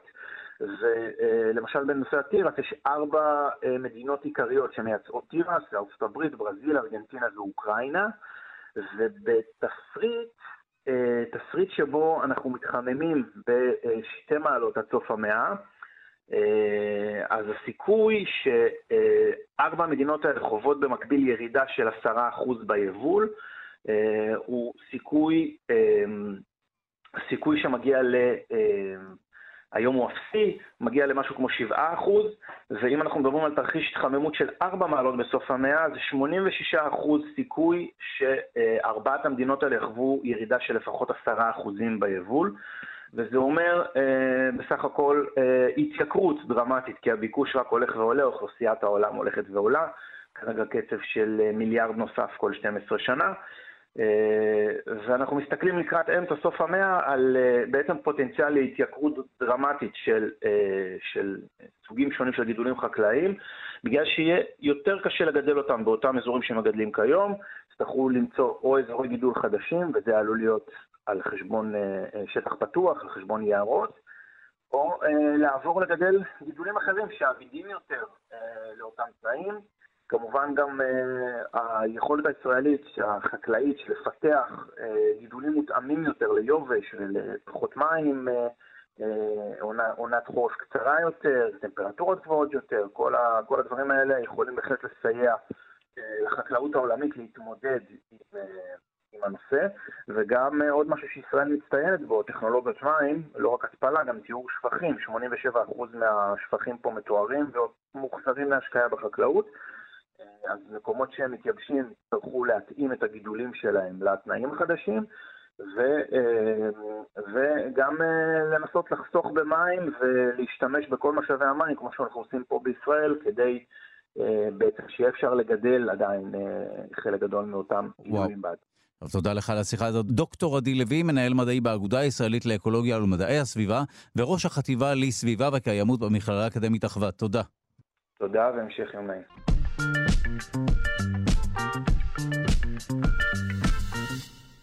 חסה 2.0, חוקרים מהאוניברסיטה העברית הצליחו לערוך גנטית חסה ולהפוך אותה לבריאה במיוחד ועשירה בערכים תזונתיים. למשל, חמישה עלים מהחסה המשופרת ביום יספקו את כל תצרוכת הוויטמין C שמומלצת לנו ליום. לאדם כמובן, שלום למי שאחראית לאותה עריכה גנטית של החסה בליווי פרופסור סשה ויינשטיין, ירין לבנה, דוקטורנטית בפקולטה לחקלאות, מזון וסביבה באוניברסיטה העברית. שלום. שלום דודו, מה שלומך? מתרגש לקראת החסה הסוף סוף בריאה, שכן ידוע שחסה היא מזיקה לבריאות. לא, מזיקה סתם. אולי לא, לא, לא אבל לא מאוד שלא. מועילה. ברור שלא, לא, כן. זה, יש משהו אבסורד בזה שהצלחתם לשדרג את אחד הדברים שנחשבים הכי בריאים כמובן, ולא ערכתם גנטית אה, טבק והפכתם סיגריות לכאלה שתורמות לבריאות, אבל בואי נתעלם מההערה הזו ברשותך, וספרי לנו איך עורכים גנטית, ואז נבין מה היתרונות הגנטיים. איך זה קורה? איך עורכים גנטית חסה? אוקיי, okay, אז אה, איך עורכים גנטית זה, זה משהו שתצטרכו גם אה, לעבור אה, תואר ראשון ותואר שני ואולי קצת תואר שלישי כדי להבין עד הסוף, אבל בגדול אני יכולה להגיד שבעצם יש טכנולוגיה חדשה שמכונה קריספר, למי שאולי יצא לשמוע את השם הזה, שבעצם מדובר באיזשהו מנגנון שקיים במקור בחיידקים. הם נעזרים בו כדי להתמודד עם וירוסים שתוקפים חיידקים, יש דבר כזה. אה, ואנחנו בעצם, לא, לא אני אישית, אבל אה, אה, זוכות פרס נובל השנה שעברה, הצליחו להתאים את המנגנון הזה ככה שיהיה אפשר ממש לגשת למקומות מאוד מאוד מסוימים בחומר הגנטי של כל יצור, ולשנות דברים נקודתיים מאוד. טוב, אנחנו כמובן אה, אה, דיווחנו לא מעט על אותה מערכת או טכנולוגיה לעריכה גנטית קריספר, שכפי שאמרת, באמת לקוחה מעולם החיידקים וכולי, אבל איכשהו אומצה, וכך באמת אפשר לערוך גנטית DNA, ממש כאילו זה היה איזשהו סרט שמסירים סצנות, מוחקים, מצמידים וכולי, וזה בדיוק מה שעשיתם? זה בדיוק מה שעשינו במקרה הזה בחסה. אה, זה רק דוגמה, זאת אומרת, באמת אפשר לעשות את זה בטבק, אם היית רוצה, או בכל אה, יצור חי אחר. אוקיי, okay, אז uh, ערכתם גנטית, מה, מה הכנסתם פנימה ואיך ידעתם שזה מה שישדרג את החסה? אז למעשה אנחנו לא הכנסנו שום דבר חדש. החסה מטבעה, בהיותה צמח, היא מייצרת בעצמה, לעצמה, לשימוש שלה, את, ה, את אותם דברים שמבחינתנו הם ערכים תזונתיים. למשל, ויטמין C הוא נוגד, הוא נוגד חמצון מאוד מאוד חשוב שהחסה בעצמה כבר מייצרת אותו. העניין הוא שהיא צריכה ממנו כמות מסוימת, אמ, והיא עושה עליו איזושהי בקרה על הכמות הזאת. Mm. אין לה צורך לייצר יותר מדי. אבל אנחנו בעצם ניגשנו למנגנון הבקרה הזה ושינינו אותו ממש ממש קצת, ככה שהיא בעצם לא יודעת שהיא כבר הגיעה לכמות די. שהיא צריכה. הצלחתם לרמות בדיוק. את המווסת שם, את מה שמווסת את הדברים, וכך החסה הזו ממשיכה להפיק ויטמין C, למשל. בדיוק. עד, עד רמה מסוימת, בכל זאת יש איזה שהם, יש הרבה מנגנוני בקרה על התהליך הזה, אבל שינינו משהו אחד ספציפי. וואו, ואיך ידעתם אה, איך לפגוע במנגנון הבקרה? זאת אומרת, אתם יודעים ב-DNA, אה, מיפיתם את ה-DNA של החסה כך שאתם יודעים מה כל חלק עושה? אז כמו הרבה פעמים במחקר, בעצם אני התבססתי על עבודות קודמות של אנשים אחרים, לא, לאו דווקא מאצלנו מהאוניברסיטה, אבל הגנום של החסה, כל ה-DNA של החסה הוא כבר מופה לפני כמה שנים, אה, והגן הספציפי שאני עבדתי עליו, למשל בהקשר של ויטמין C, למרות שעבדתי על מנגנונים נוספים, אז הוא גם כן מוכר כבר משנת 2015, המנגנון הזה, ובעצם אה, החדשנות שלנו הייתה לקחת כל מיני מנגנונים כאלה שמוכרים, בין אם זה עבור ויטמין C, בין אם אה, בטא קרוטן, שזה מה שהופך לויטמין A, ועוד דברים נוספים, ובעצם לנסות את זה בחסה, שזה וואו. יחסית חדש. טוב, אה, אה, לאן אה, עינייך נשואות? זאת אומרת, התחלתם עם חסה, מה זה אומר שבעתיד גם תערכי גנטית תינוקות חלילה? אה, זה פחות התחום שלי, אני גם פחות מאמינה בזה. תני לי לנסות ולהפיל אותך אה, מול ועדות האתיקה השונות, אבל, אבל אני משער שלא. כמובן, כפי שאגב, אה, אנחנו כמובן דיווחנו שבסין מדען נכון. ערך גנטי תינוקות וכולי, כדי למנוע מהם להידבק במחלה וכולי, אבל, אבל זה לא עניין, אבל שוב, עריכה גנטית אפשר לערוך כל ירק, כל פרי, נכון? כל צמח, גם חיות, אבל עוד נשוב ל, ל, לעולם היחסית צר שלנו. אפשר להמשיך ולערוך גנטית כל מיני ירקות ופירות. נכון, אפשר, ולדעתי, אם תשאל אותי באופן אישי, זה גם אפילו הכרחי. כי בעצם אנחנו כל הזמן בחקלאות מחפשים את הגידולים הטובים יותר, שהם uh, עד היום יותר תכונות שקשורות ל- ליבול, לעמידות למזיקים. אני חושבת שהיום הצרכן הישראלי, למשל, או בכלל בעולם, באמת מתעניין בתכונות של בריאות, של טעם, של ריח, דברים שהם קצת יותר חשובים לנו, ובעצם הטכנולוגיה הזאת היא מאפשרת לנו, כמו שהסברנו, לגשת למקומות הספציפיים, לעשות שינויים קטנים שהם אה, לא פולשניים, נקרא לזה ככה. זה פשוט, זה דברים שהיו יכולים לקרות בטעות גם בטבע, נקרא לזה ככה. עכשיו, טוב, אה, זו נקודה כן? מעניינת, כי אני יודע שיש אה, אנשים שמתנגדים לעריכה גנטית, כמו שיש אנשים שמתנגדים לכל דבר. לצבע נכון. האדום, לספרה שלוש, לחתולים, לאוויר, לכל דבר. אה, מה תאמרי להם? האם החסה הזו עשויה חלילה לפגוע בהם, אה, לתקוף אותם, להשתלט על העולם? אה, שואלים אותי הרבה האם החסה המוטנטית שלי יכולה לגרום לאנשים לגדל זנב וכל מיני דברים. למה תמיד הולכים פחות? לקלישה הזאת של זנב? אוקיי, זה לא, לא הדבר הנורא ביותר שיכול לקרות לנו. אוקיי, אבל את צודקת, שלשם הולכים בדרך כלל, כן. נכון. אני חושבת שהפחד הוא, הוא, הוא מובן, וכמו כל טכנולוגיה חדשה, צריך אה, לפקח עליה, צריך אה, לעשות מנגנוני רגולציה כדי לוודא שלא משתמשים בה לרעה, כמו שנגיד באינטרנט אפשר להשתמש ברעה, ב-AI, בטכנולוגיות זיהוי פנים, כל דבר אפשר להשתמש בו לרעה. אבל uh, אני בתור המדענית שמבינה את, את הרקע המדעי מאחורי זה, אני ממש לא חוששת. אה, ואני אשמח, כל מי שיש לו איזה שהם חששות, יכול באמת אה, לדבר איתי באופן אישי ואני האם... אסביר לו בשפה פשוטה. אז אנחנו רוצים לבדוק את, אה, את רמת הכנות שלך. יש לך חסה ארוחה גנטית לידך, אנחנו רוצים לשמוע אותך מכרסמת אותה, ואז לראות, לבחון מה יקרה לך. כרגע לא, אני יצאתי מהחממה שהיא מאוד רועשת mm. עם האוורירים וזה, אבל אוקיי. אני מבטיחה שכבר נתתי כמה ביסים בחסה הזאת, זנב או תופעות אחרות. אני אשמח גם לאכול את זה, זה נשמע לי מצוין, וכפי שאת אומרת, זה גם תהליך שקורה באופן טבעי.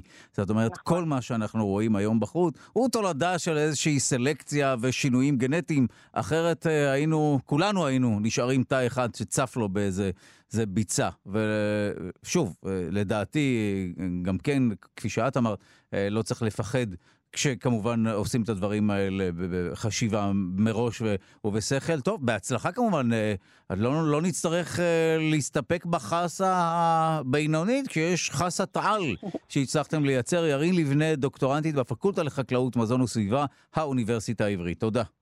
תודה רבה.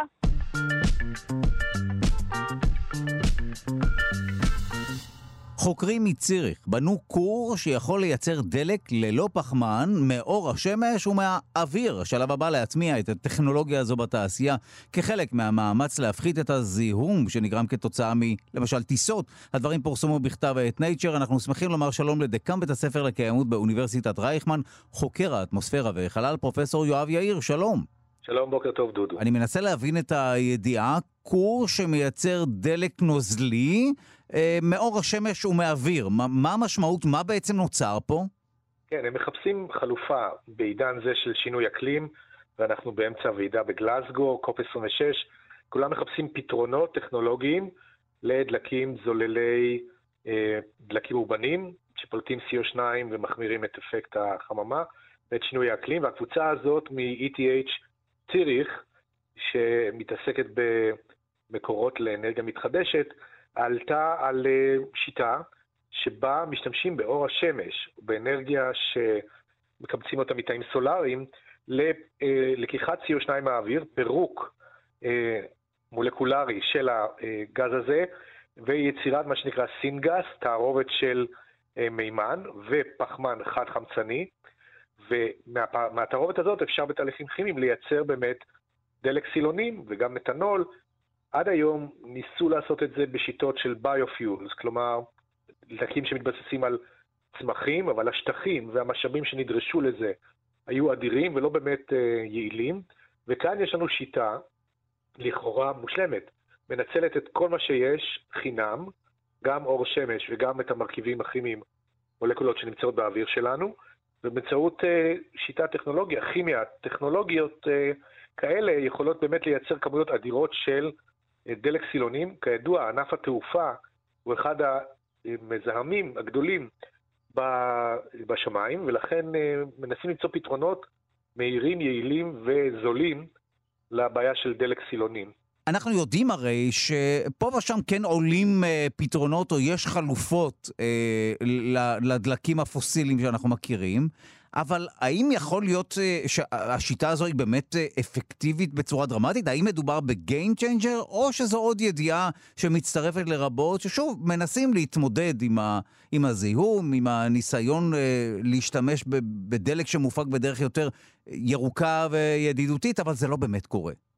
זו שאלה מצוינת, והאמת היא שאני לא יודע את התשובה עליה, עד שלא ייבחנו החישובים בהלכה למעשה על ידי הקמת מפעל ראשון, פיילוט, לשים אותו באיזשהו שטח שהוא עתיר אנרגיה סולארית, לכן מדברים החוקרים על, לא על שטחים באירופה כמובן, אלא דווקא לנצל את אדמות המדבר, אזורים שבלאו הכי אה, אין בהם שום תועלת כרגע, ואפשר לנצל אותם להפקת אנרגיה סולארית, ולהקים את המפעל הכימי הזה, שלוקח את מה שיש באוויר, אדי מים ו-CO2 והופך אותם למתנול ולקרוסין, לדלק סילונים.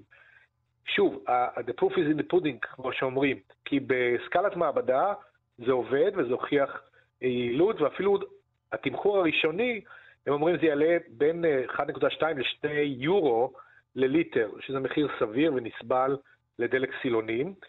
כמובן, ה scaling up זאת, זאת הסוגיה המרכזית.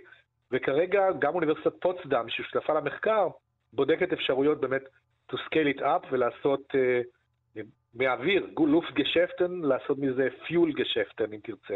בוא נדבר על דלק סילוני וההבדל בינו לבין דלק שאנחנו משתמשים בו למכוניות שלנו. זאת אומרת, מה ההבדל בין בנזין רגיל לדלק סילוני? Uh, טוב, דל, דלק סילוני זה אה, חומר מאוד מאוד יקר, משום שדרגת הזיקוק שלו היא גבוהה, הוא דל מאוד בגופרית, והכוונה היא שהוא לא יזהם את השמיים בתוצרי הבעירה שלו. יעילות אה, בעירה במנועי סילון היא כמעט מושלמת, אבל עדיין לא. ולכן אנחנו רואים אגב סימנים לנוכחות מטוסים בשמיים בדמות אה, תחמוצות חנקן ולעיתים גם תחמוצות גופרית. זה אחד ממוצרי הנפט היקרים ביותר בעולם, והם, אה, שדורשים רמת זיקוק מאוד מאוד גבוהה, אתה לא יכול שיהיה בו זיהום שחלילה יתקע את המנוע הסילוני בזמן טיסה. אז אה, זה פשוט אה, אחד מתוצרי הנפט היקרים ביותר. הם אגב התייקרו אה, במהלך השנים יחד עם כל המשבר של הדלקים שאנחנו רואים עכשיו, דלק סילונים גם כן נמצא בעליית מחירים, ובכלל ענף התעופה כולו צריך לעשות חושבים ולראות איך הם באמת מגלמים את הביקוש הגדול לטיסות והירידה היחסית במחירים. כולנו טסנו לבודפשט ב-90 דולר או משהו כזה, אז איך אתה באמת מפעיל צי מטוסים אדיר, אבל לא שורף כמויות ענקיות של דלק ומזהם את השמיים. בינתיים אין חלופה לדלק סילונים, לא מוצאים. מה שהחבר'ה האלה בציריך מציעים זה באמת אה, אולי פתרון לכך שלא נצטרך נפט ולזקק נפט, אלא נוכל להפיק את זה מהאוויר. וואו, אבל לגמרי טיסות זה, זה מרכיב משמעותי בזיהום של האטמוספירה, נכון? זה לגמרי משהו שאי אפשר להתעלם ממנו.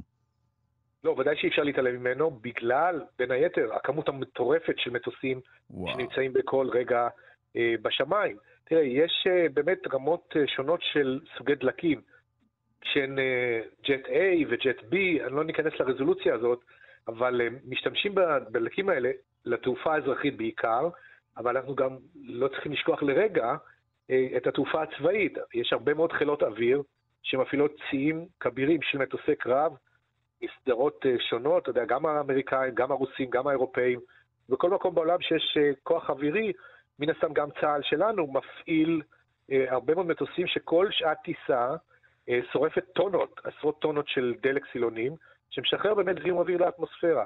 כמובן שככל שאנחנו נתקדם בטכנולוגיה ונפיק דלק יותר נקי, אז רמת הזיהום תרד, אבל עדיין, בסוף כשאתה שורף תוצר של נפט, ולא משנה כמה מזוקק הוא יהיה, אתה מוסיף CO2 לאטמוספירה. ואת זה אנחנו מנסים למנוע או לצמצם ככל הניתן. טוב, תודה לך על השיחה הזו. דקן בית הספר לקיימות באוניברסיטת רייכמן, חוקר האטמוספירה והחלל, פרופסור יואב יאיר. תודה רבה. חן חן דודו להתראות.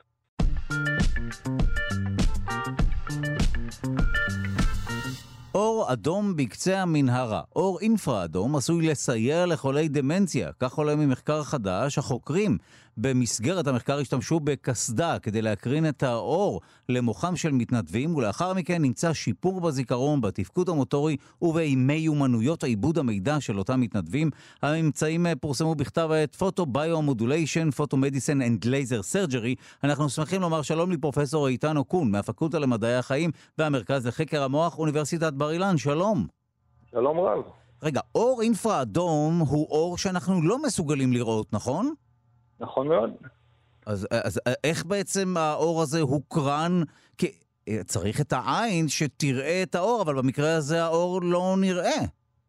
אז האפקט המדובר הוא לא אפקט שהוא uh, פועל על, ה, על הראייה שלנו, זאת אומרת, אנחנו לא אמורים לראות אותו בכדי שהוא uh, יעשה את, ה, את הפעולה.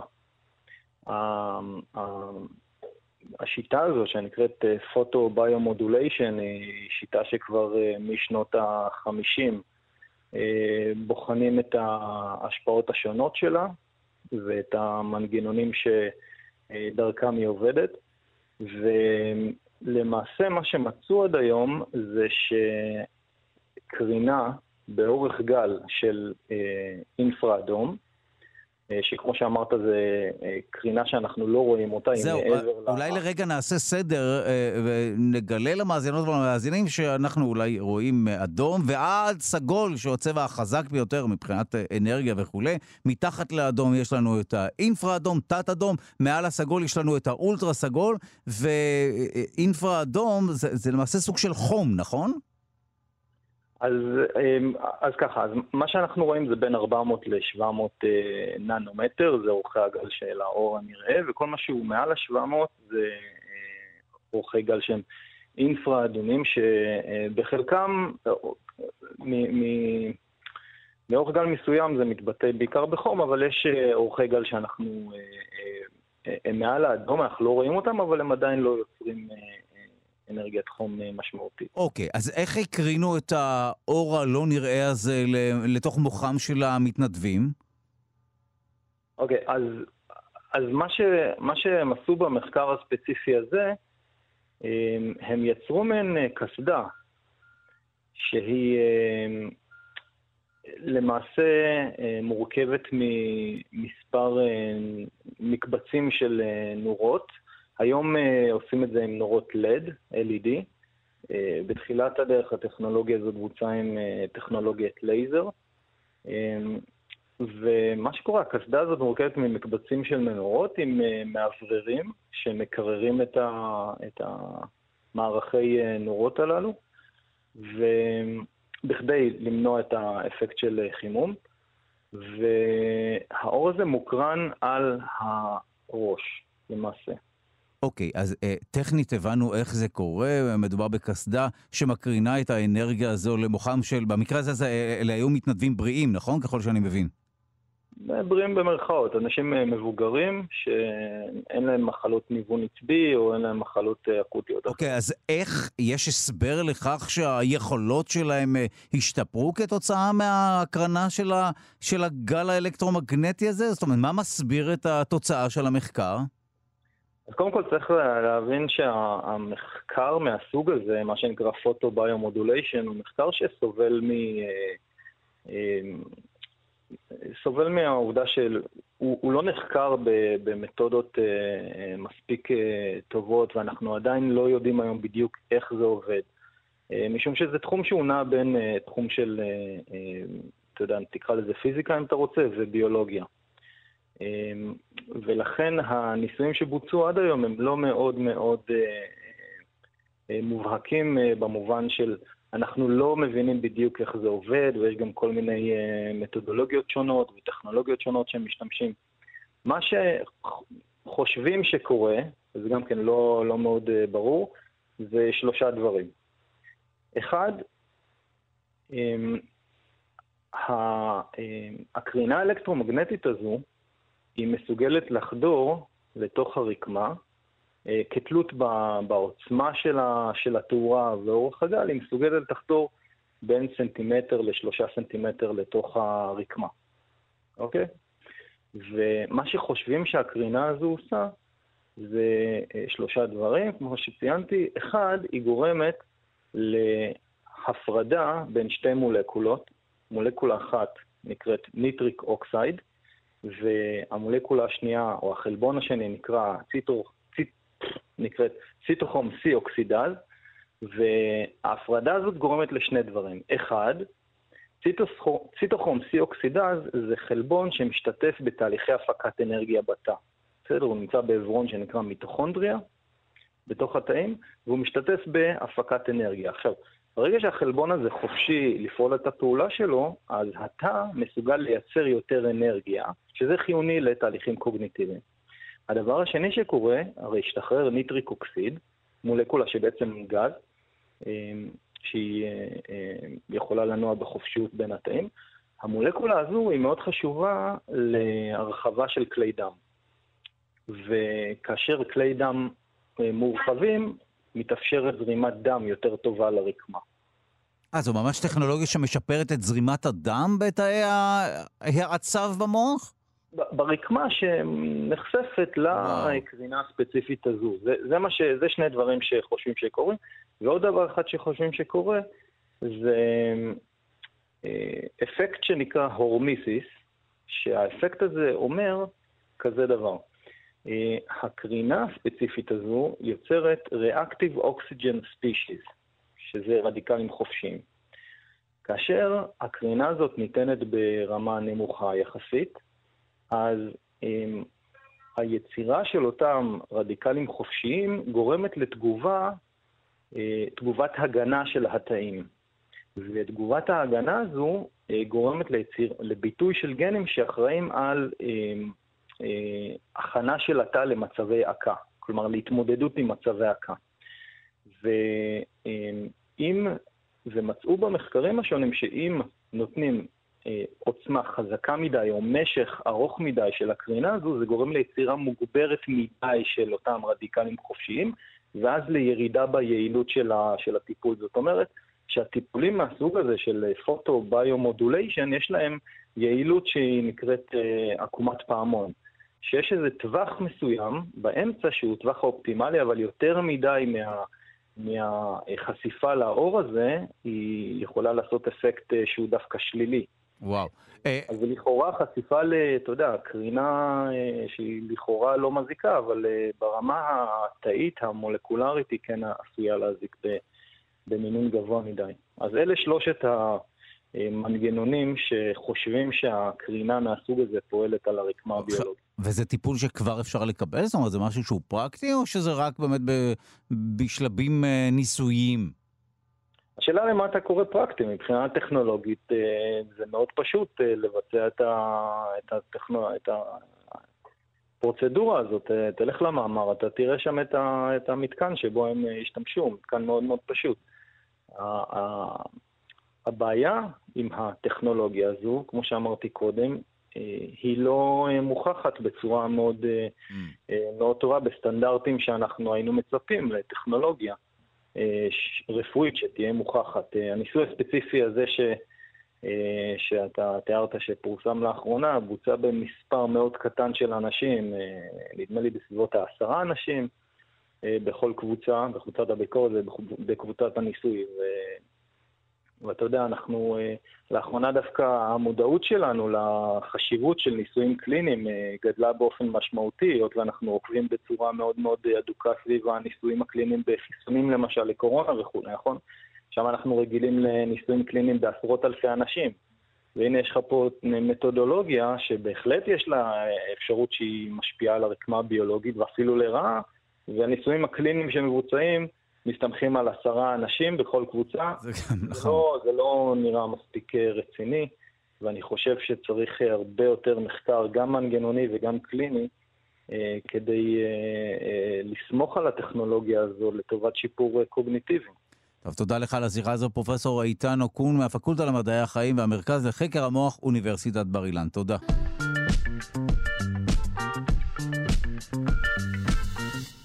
ובמסגרת פינת התרבות נציין את יום ההולדת של המגה קומיקאי ספי ריבלין, זיכרונו לברכה, שלו היה חי היה מציין 74. אנחנו שמחים לומר שלום למרצה לתרבות ולמבקר התרבות, יונתן גת לשעבר ג'אד, שלום.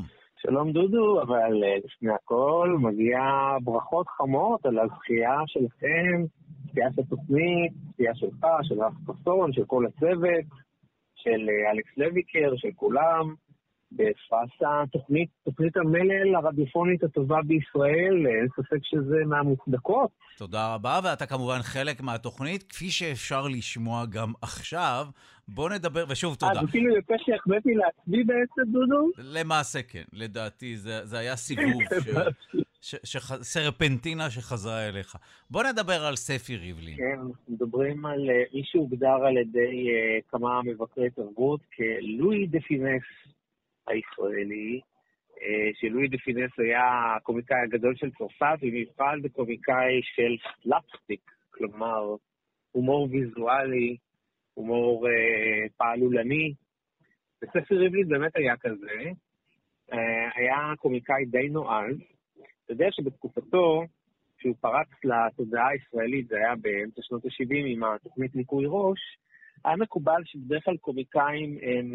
הם איכשהו רובם באים מהשמאל הפוליטי. וגם ניקוי ראש, למרות שהייתה זו שחוותה הכי חזק בממשלת המערך, כן, בראשותו של יצחק רבין, ויש כאלה שאומרים שהיא הובילה לנפילתו, היו מספר גורמים, אבל ספי ריבלין היה אחד הקומיקאים הבודדים, בוודאי הבולט היחיד שהגיע מהתנועה הבית"רית. מתנועת בית"ר, מהתנועה הז'בוטינסקאית כמובן. ומה שמעניין אצלו זה שהוא היה גם קומיקאי שכל העם אהב אותו, ומצד שני הוא לא היסס להביע את הדעות הימניות שלו בתקופה שלא היה מקובל מבחינה תקשורתית, והוא גם עשה מזה קריירה. הוא היה הקומיקאי המייצג של הליכוד, הוא הופיע שם בתשדירי התעמולה, ו...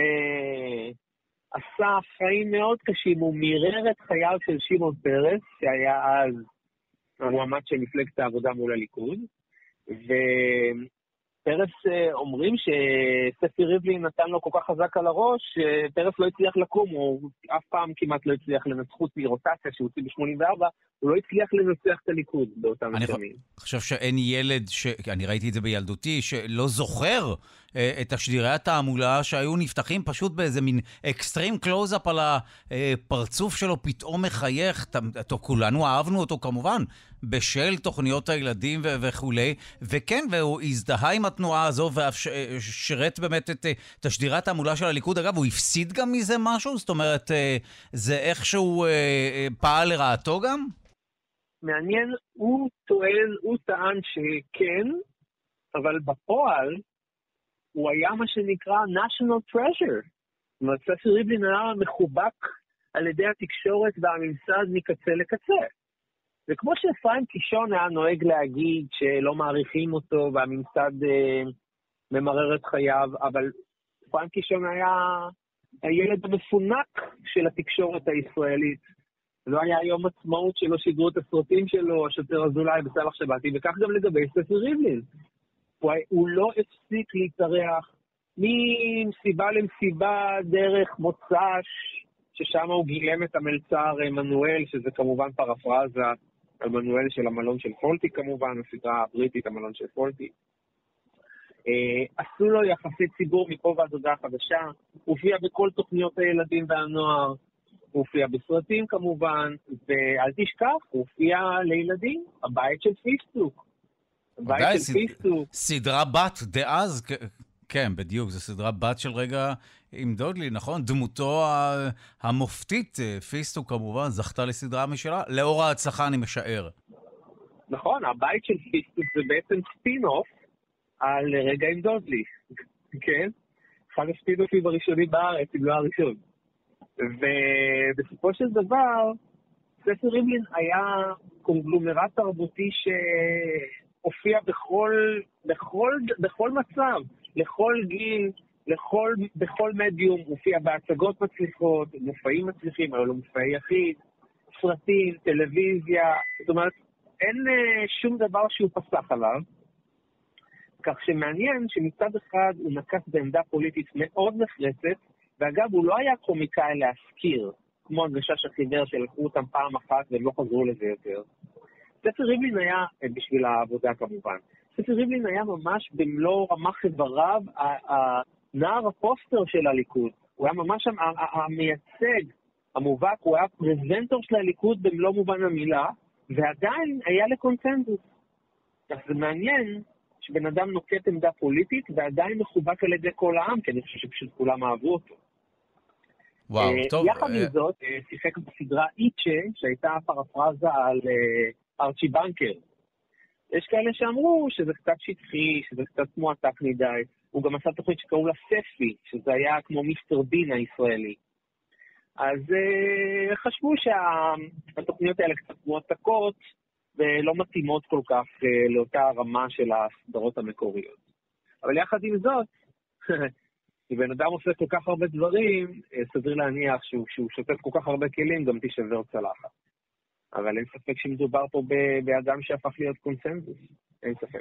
לגמרי, והפך להיות חלק מהחיים של כולנו לגמרי. אה, עד אה, סופו, שגם גם, גם זה זכור, כי הוא איבד את קולו בסופו של דבר. אפילו, נכון? אפילו חלק מה, מהתוכניות שהוא עשה, זה היה כי לא היה לו קול. נכון, הוא, הוא אה, סבל מסרטן בגרון במיתרי הקול. הי, היה, הייתה תקופה, אני זוכר אותה טוב, שחשבנו שהוא יצא מזה, והוא גם חזר להופיע וגם חזר לדבר, והוא היה, אה, קיבל גם הוראות מהרופא מה צריך לעשות בזמן שהוא אה, מופיע, הוא קיבל כל מיני הנחיות, מתי לנוח, מתי לשתות, וכו' וכו' וכו', אבל בסופו של דבר הוא גם יצא להמון... אה, ניתוחים בארצות הברית, הוא הלך לאחד המומחים הגדולים בעולם לתחום הזה. אבל לצערנו הרב, בסופו של דבר המחלה הכריעה אותו. לפני הסוף, הוא אפילו ניסה לרוץ ברשימת הליכוד פעם ראשונה בחייו. ניסה לרוץ ברשימת הליכוד ולא נבחר, למרות שהוא קיבל את תמיכתו של בנימין נתניהו, הוא לא נבחר בסופו של דבר. אמ, ולאחר מכן באמת המחלה הכריעה אותו. הוא הספיק עוד לכתוב איזשהו תשדיר תעמולה לליכוד, וזה כי כנראה היה הדבר האחרון שהוא כתב לפני מותו, ונפטר. הוא חלק מהצוות הזה, הייתי אומר, של ציפי שביט, רבקה מיכאלי, טוביה צפיר, כל הגוורדיה הזאת של הבדרנים של המדינה שהיו בעצם אה, בדרנים לאומיים כאלה שליוו אותנו מגיל מאוד קטן עד לגיל מבוגר, והלך מאיתנו בגיל צעיר מדי, היה יכול לעשות עוד הרבה יותר. אתה יודע, מעניין, אני חושב שאם הוא היה נשאר איתנו, הוא היה יכול לעשות תפקידים רציניים מצוינים. הרבה מאוד קומיקאים, דווקא מהאקסטרימים ביותר, אתה יודע, פיטר פלר וכאלה, אה, דווקא, וגם דני קיי, דווקא כשנתנו להם בסוף ימיהם, נתנו להם תפקידים רציניים כשהם היו מבוגרים, הם התגלו שוב מחדש, אה, ובעצם נוצרה להם קריירה חדשה, בטון אחר, בגוון שונה, ותמיד זה היה מאוד מפתיע. תמיד אומרים שלקומיקאים יש את היסוד הדרמטי, כי מאחורי כל חיוך יש כמובן טרגדיה, אז uh, כמו שאנחנו רואים אצל שייקי אופיר בשוטר אזולאי, אז הייתה מחשבה כזאת, לי הייתה מחשבה כזאת לפחות, שאם הוא היה נשאר איתנו, היינו מגלים uh, ספר ריבלי נוסף. טוב, תודה לך על הדברים. יונתן גת, לשעבר ג'אט, מרצה לתרבות ומבקר תרבות. תודה. תודה, דודו.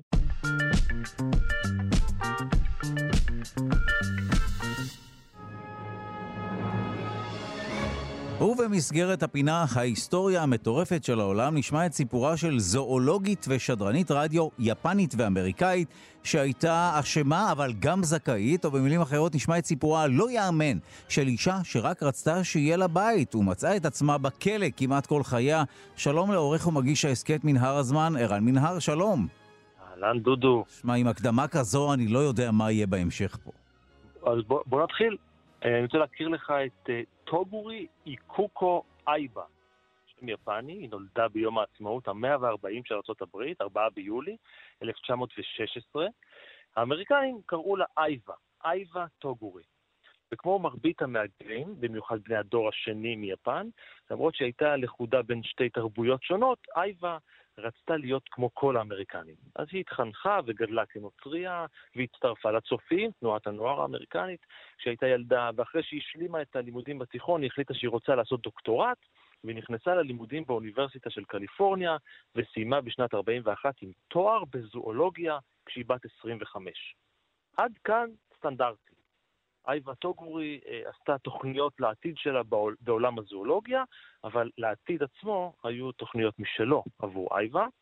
אה, דודה שלה אה, חלתה, והדודה הזאת חיה ביפן, וכמתנה לסיום הלימודים, המשפחה שולחת את אייבה ליפן כדי לבקר את הדודה החולה. ובחמישה ביולי 41 היא מפליגה ליפן כשהיא נושאת תעודת זהות אמריקנית וללא דרכון. זה היה אפשר היה לעשות את זה אז. אה, השהות ביפן עוברת על, על טוגורי לא משהו. זאת אומרת, היא לא אהבה את האוכל, היא הרגישה מאוד זרה, אה, בכל זאת היא אמריקאית לחלוטין. אה, אז אחרי חודש היא פונה לסגל, לסגן הקונסול האמריקאי ביפן, והיא מבקשת להנפיק דרכון, כי היא ממש ממש רוצה לחזור הביתה ללוס אנג'לס, והבקשה מועברת הלאה אל מחלקת המדינה האמריקנית, ובכל זאת יחסי ארה"ב-יפן לא היו מי יודע מה. אה, והזמן חולף, והמתח גם בין ארה"ב ויפן ממשיך לעלות, ובגלל זה הבקשה שלה פשוט נותרת ללא מענה. וחודשים עוברים. ואז מגיעה המתקפה היפנית על פרל הרבור בהוואי. הוואי אז הייתה עוד טריטוריה אמריקאית באוקיינוס השקט, והבקשה של טוגורי לדרכון אמריקאי נדחתה. אה, ככה שהספינה האחרונה יוצאת לאמריקה בלעדיה, והיא נותרת שוב תקועה בין שתי תרבויות. ווא. לא רק שהאמריקנים מסרבים לקבל אותה, היפנים היו חשדנים לא פחות. אה, ועם תחילת מעורבות ארה"ב במערכה באוקיינוס השקט, המשטרה החשאית היפנית הגיעה אל הבית בו היא חיה, אה, הבית של דודה שלה, אה, והם דרשו שהיא תוותר מרצונה לאזרחותה האמריקנית ותישבע אמונים לקיסר הירוהיטו. היא כמובן סירבה, ולסירוב הזה היה מחיר לא רק שהיא הייתה זרה במדינה שבה היא נולדה, עכשיו היא גם זרה במדינת המוצא שלה. מדינה שבכלל לא רצתה להגיע אליה מלכתחילה. ובגלל הסירוב שלה להתאזרח ביפן הקיסרית, היא מסומנת על ידי השלטון כזר שהוא אויב, זאת ההגדרה, ולכן היא גם לא מקבלת תלושי מזון, כי יש מלחמה. אה, וכדי לא לסכן אותה, אז היא עוזבת את הבית של דודה שלה ועוברת לבית מלון, וכדי להתפרנס היא מוצאת לעצמה עבודה בעיתון לדוברי אנגלית. ומה שהיא עושה זה להאזין לשידורי החדשות של רדיו בגלים קצרים, כאלה שעוברים בכל העולם, ולהקליד אותם. אה, וזה היה נקודת מפנה, כי מהתפקיד הזה היא עוברת לתפקיד של קלדנית ברדיו טוקיו, היום זה תאגיד השידור היפני, ושם היא סייעה בהקלדת תסריטים לתוכניות רדיו. אבל בנובמבר של אותה שנה, ב-41, הצבא היפני הקיסרי הלאים את הרדיו, את כל סוכנויות הידיעות הציבוריות, ולכן כל דיווחי החדשות שיוצאים מיפן וגם בתוך יפן היו בעצם הודעות והכרזות מטעם המטכ"ל של הקיסר בטוקיו. ואחרי שנתיים נאלצו שבויי מלחמה של בעלות הברית לשדר תעמולה ברדיו בטוקיו. והתוכנית הראשונה מתוך עשר כאלה הייתה תוכנית שנקראת שעת אפס, Zero Hour, זו הייתה תוכנית יומית בת שעה ששבויי מלחמה הקריאו חדשות ושידרו מוזיקה ודשים והודעות משבויים למשפחות שלהם בבית, הכל מוקלט מראש והכל וואו. כמובן אה, בשביל דמורליזציה של הכוחות, אה, קריאה לכניעה וכאלה. מי שהפיק אותם אגב היה שבוי נוסף מאוסטרליה, זה מייג'ור בצבא האוסטרלי שנפל בשבי. עכשיו, באופן די מפתיע, אייווה טוגורי הקלדנית התבקשה להצטרף לצוות המנחים, כי היה לה קול אמריקני נשי, והיפנים אמרו, זה יגיע טוב לחיילים האמריקנים בשטח, אה, וחיילי ארצות הברית כינו אותה בשם אחר לחלוטין, הם קראו לה טוקיו רוז, השושן של טוקיו. אה, זה שם שהם נתנו לכל שדרניות הרדיו שדיברו אנגלית, אה, לא איזה שם ספציפית אה, שמישהי הזדהתה איתו, אבל זה היה שם שנדבק לה אחרי המלחמה, כי יש לה ברזומה 340 שידורי רדיו על פני שלוש שנים, אז אפשר להבין למה. ועכשיו, אחרי הכניעה היפנית, טוגורי הייתה צריכה כסף, לא הייתה לה עבודה, היא רצתה לחזור הביתה לארה"ב. אז שני עיתונאים אמריקנים הציעו לה הרבה מאוד כסף תמורת ראיון, ובספטמבר 45 הם ראיינו אותה, יצאו עם 17 עמודים אה, כתובים על עבודתה ברדיו, והכתבה הגדירה אותה כטוקיו רוז האחת והיחידה. ובגלל זה היא מוצאת את עצמה במעצר ביוקוהמה, אה, שהיא עוכבה על ידי הצבא האמריקני. חקרו אותה בחשד לבגידה, ואחרי שנה שלמה של מעצר בלי משפט, עדיין ביפן, היא שוחררה מחוסר ראיות. וואו, מה זה החיים האלה? השידורים שלה הוגדרו כבלתי מזיקים על ידי האמריקנים, אבל כשהיא ניסתה לחזור הביתה, התעוררה מהומה. כי אחד מפרשני הרדיו, כתבי רכילות של אותה תקופה, אה, פרסם את הידיעה עליה וקרא להחזיר אותה הביתה, כן, כן, אבל כדי שתוכל לעמוד למשפט בגין בגידה. ובלחץ ציבורי ובלית ברירה, ה-FBI נאלץ לפתוח את החקירה מחדש, ובשנת 48, אחרי שנה, היא יושבה לארה"ב כעצירה, הוא אשמה בבגידה, המשפט שלה נפתח כמעט שנה אחר כך, אה, אבל תמלילי השידורים שלה אף פעם לא הוצגו למושבעים, אה, חלק מהמושבעים היה סקפטי מאוד, אה, אחד מעדי התביעה הודה שהוא מסר עדות שקר, ולמרות כל זאת, היא נמצאה אשמה.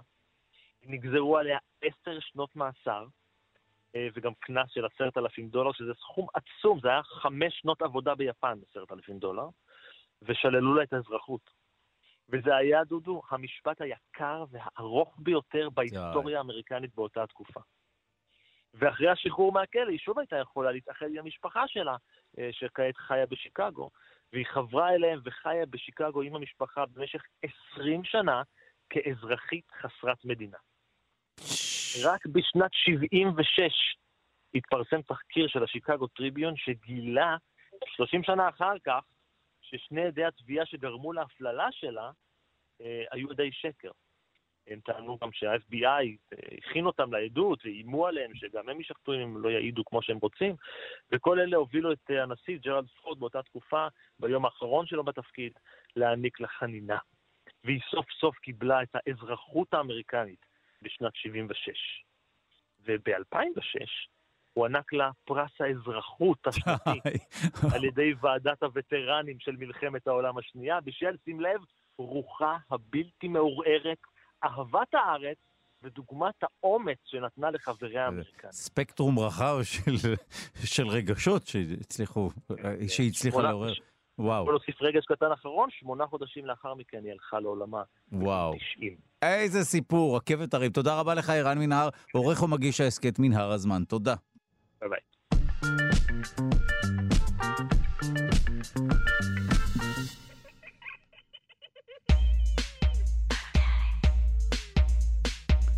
ובמסגרת פינת הניסויים נעסוק בקשר שבין לחץ אוויר למהירות האוויר. שלום לענבל שמחה בוקר, ביוטכנולוגית ממכון דוידסון לחינוך מדעי, שלום. שלום, בוקר טוב, דודו והמאזינים. מה צריך, אנחנו... כן? אוקיי, קודם אני אגיד את השם הכללי ואז מה צריך, בבקשה. בסדר?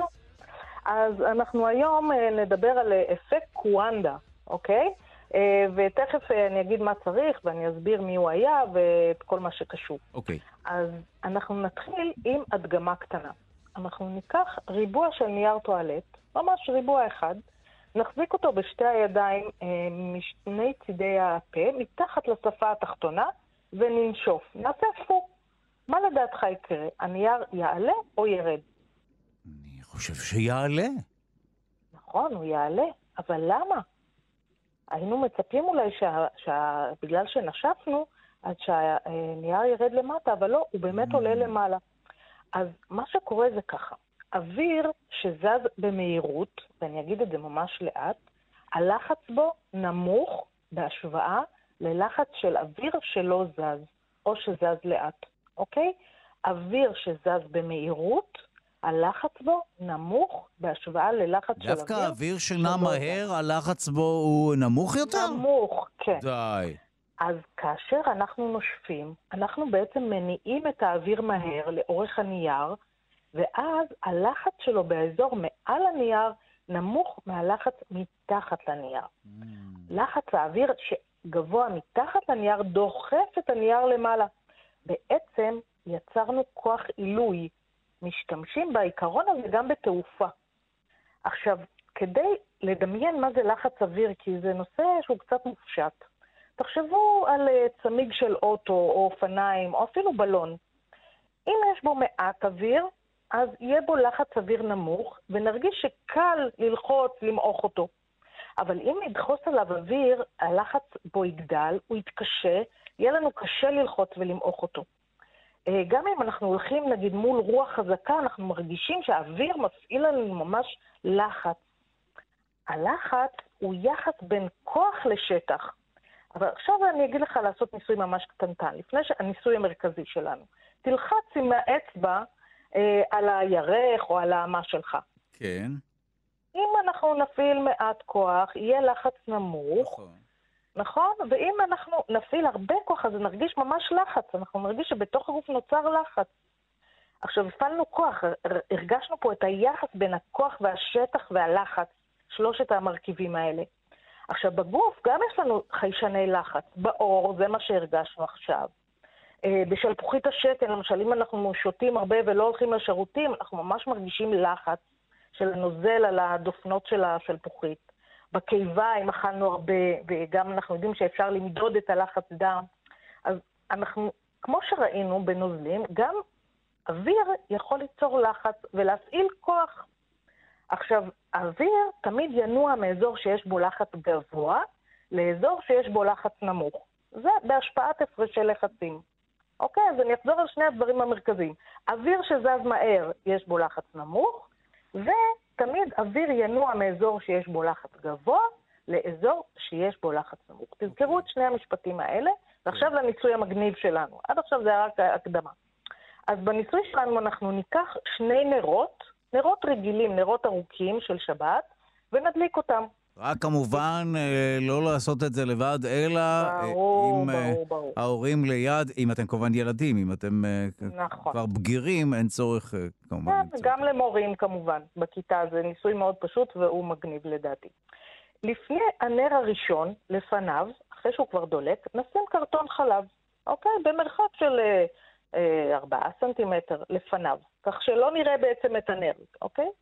ולפני הנר השני, אנחנו נשים בקבוק בעד דפנות עגולות. אני שמתי בקבוק יין, שיש לזה פחות או יותר באותו קוטר, שני הגופים האלה ששמנו. אז אמרתי קרטון חלב שהוא מלבני, ובקבוק שהוא מעוגל.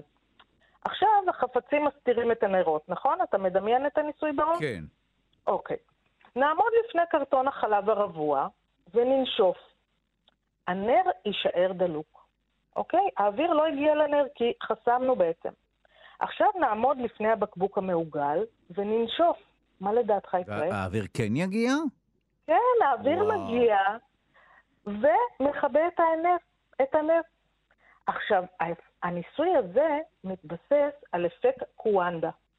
אפקט קוואנדה טוען שכאשר זרם אוויר עובר ליד גוף מוצק, אז הוא ייצמד לגוף הזה, ויזרום במקביל לקווי המתאר של הגוף.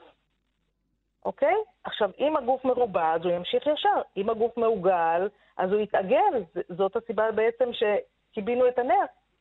עכשיו, אה, מי זה היה קוואנדה? קוואנדה היה מהנדס אווירונאוטיקה רומני, פורץ דרך, במאה ה-20, ועד היום שדה התעופה של בוקרשט ברומניה קרוי על שמו. עכשיו, אה, בואו נסביר רגע את הניסוי, מה קרה לנו פה. כשאנחנו מזרימים את האוויר במהירות, זה גורם לירידה בלחץ שלו. זה היה הניסוי הראשון ראשון, מה שאמרנו בהתחלה. ראינו בניסוי הראשון שלנו. עכשיו, באוויר שאנחנו נושפים, מאחורי הבקבוק, הלחץ נמוך, נכון? אמרנו, אנחנו נושפים, הוא מהיר, אז הלחץ נמוך. באוויר שמחוץ לזרם, הלחץ גבוה יותר, באוויר שמסביב. בהשפעת הפרשי הלחצים. האוויר זז מאזור הלחץ הגבוה אל האזור של הלחץ הנמוך בסמוך לגוף, שבמקרה שלנו זה הבקבוק, גורם להיצמדות של זרם האוויר לגוף, גם אם הוא עקמומי, וככה הוא מגיע לנר ומכבה אותו. אוקיי? עכשיו, בצורה ממש דומה, אנחנו יכולים לעשות עוד ניסוי ממש מגניב, שאולי הוא קצת יותר מוכר. אתה יכול לגרום לבלון, או כדור ממש קל, כדור אה, כזה, כדור נוצה, לרחף בתוך זרם אוויר שיוצא מפן, ממייבש שיער. אנחנו ננפח בלון, נפעיל את הפן, נפנה את הזרם כלפי מעלה. כן. אוקיי, אתה איתי? נניח את הבלון על הזרם, ונראה שהוא ימשיך לרחף באוויר ולא י- ילך לשום צד. זאת אומרת, הוא לא ייפול. הוא לא מה... לא ייפול והוא גם לא יעוף הצידה. אפילו אם אנחנו נפנה את זרם האוויר מהפן קצת באלכסון, עדיין אנחנו די, נצליח... די, ככה אפשר יהיה ממש לשלוט בבלון או בכדור. נכון, וואו. לגמרי. עכשיו, למה זה קורה? מאותו סיבה של אפקט וואנדה. הכדור לא נופל למטה בגלל שזרם האוויר החזק שיוצא מהפן דוחף אותו למעלה נגד כוח המשיכה. הכדור מוקף בזרם אוויר בלחץ נמוך, כי הוא מהיר. האוויר מהצדדים כל הזמן יזרום פנימה, כי אמרנו השוואת לחצים. ואז הוא מפעיל עליו כוח שכולא אותו בזרם ושומר עליו במרכז. טוב, אנחנו מיד אה, משיגים פנקי, סקרנט כל כך. אני זוכר את הניסוי הזה, אבל זה תמיד מדהים אה, מחדש לראות איך הכדור או הבלון נלכד בזרם האוויר נכון. ולא זז, נכון? נכון. תודה רבה לך, ענבל שמחה בוקר, ביוטכנולוגית כן. אה, מכון דוידסון לחינוך מדעי, תודה רבה. נתראה בשבוע הבא, להתראות כל טוב.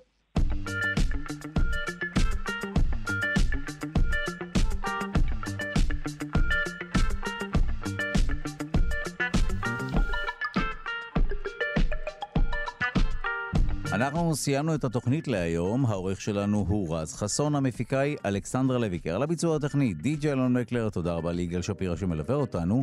אתם ואתן מוזמנים ומוזמנות להצטרף לקהילה הרשמית של שלושה שיודעים בפייסבוק.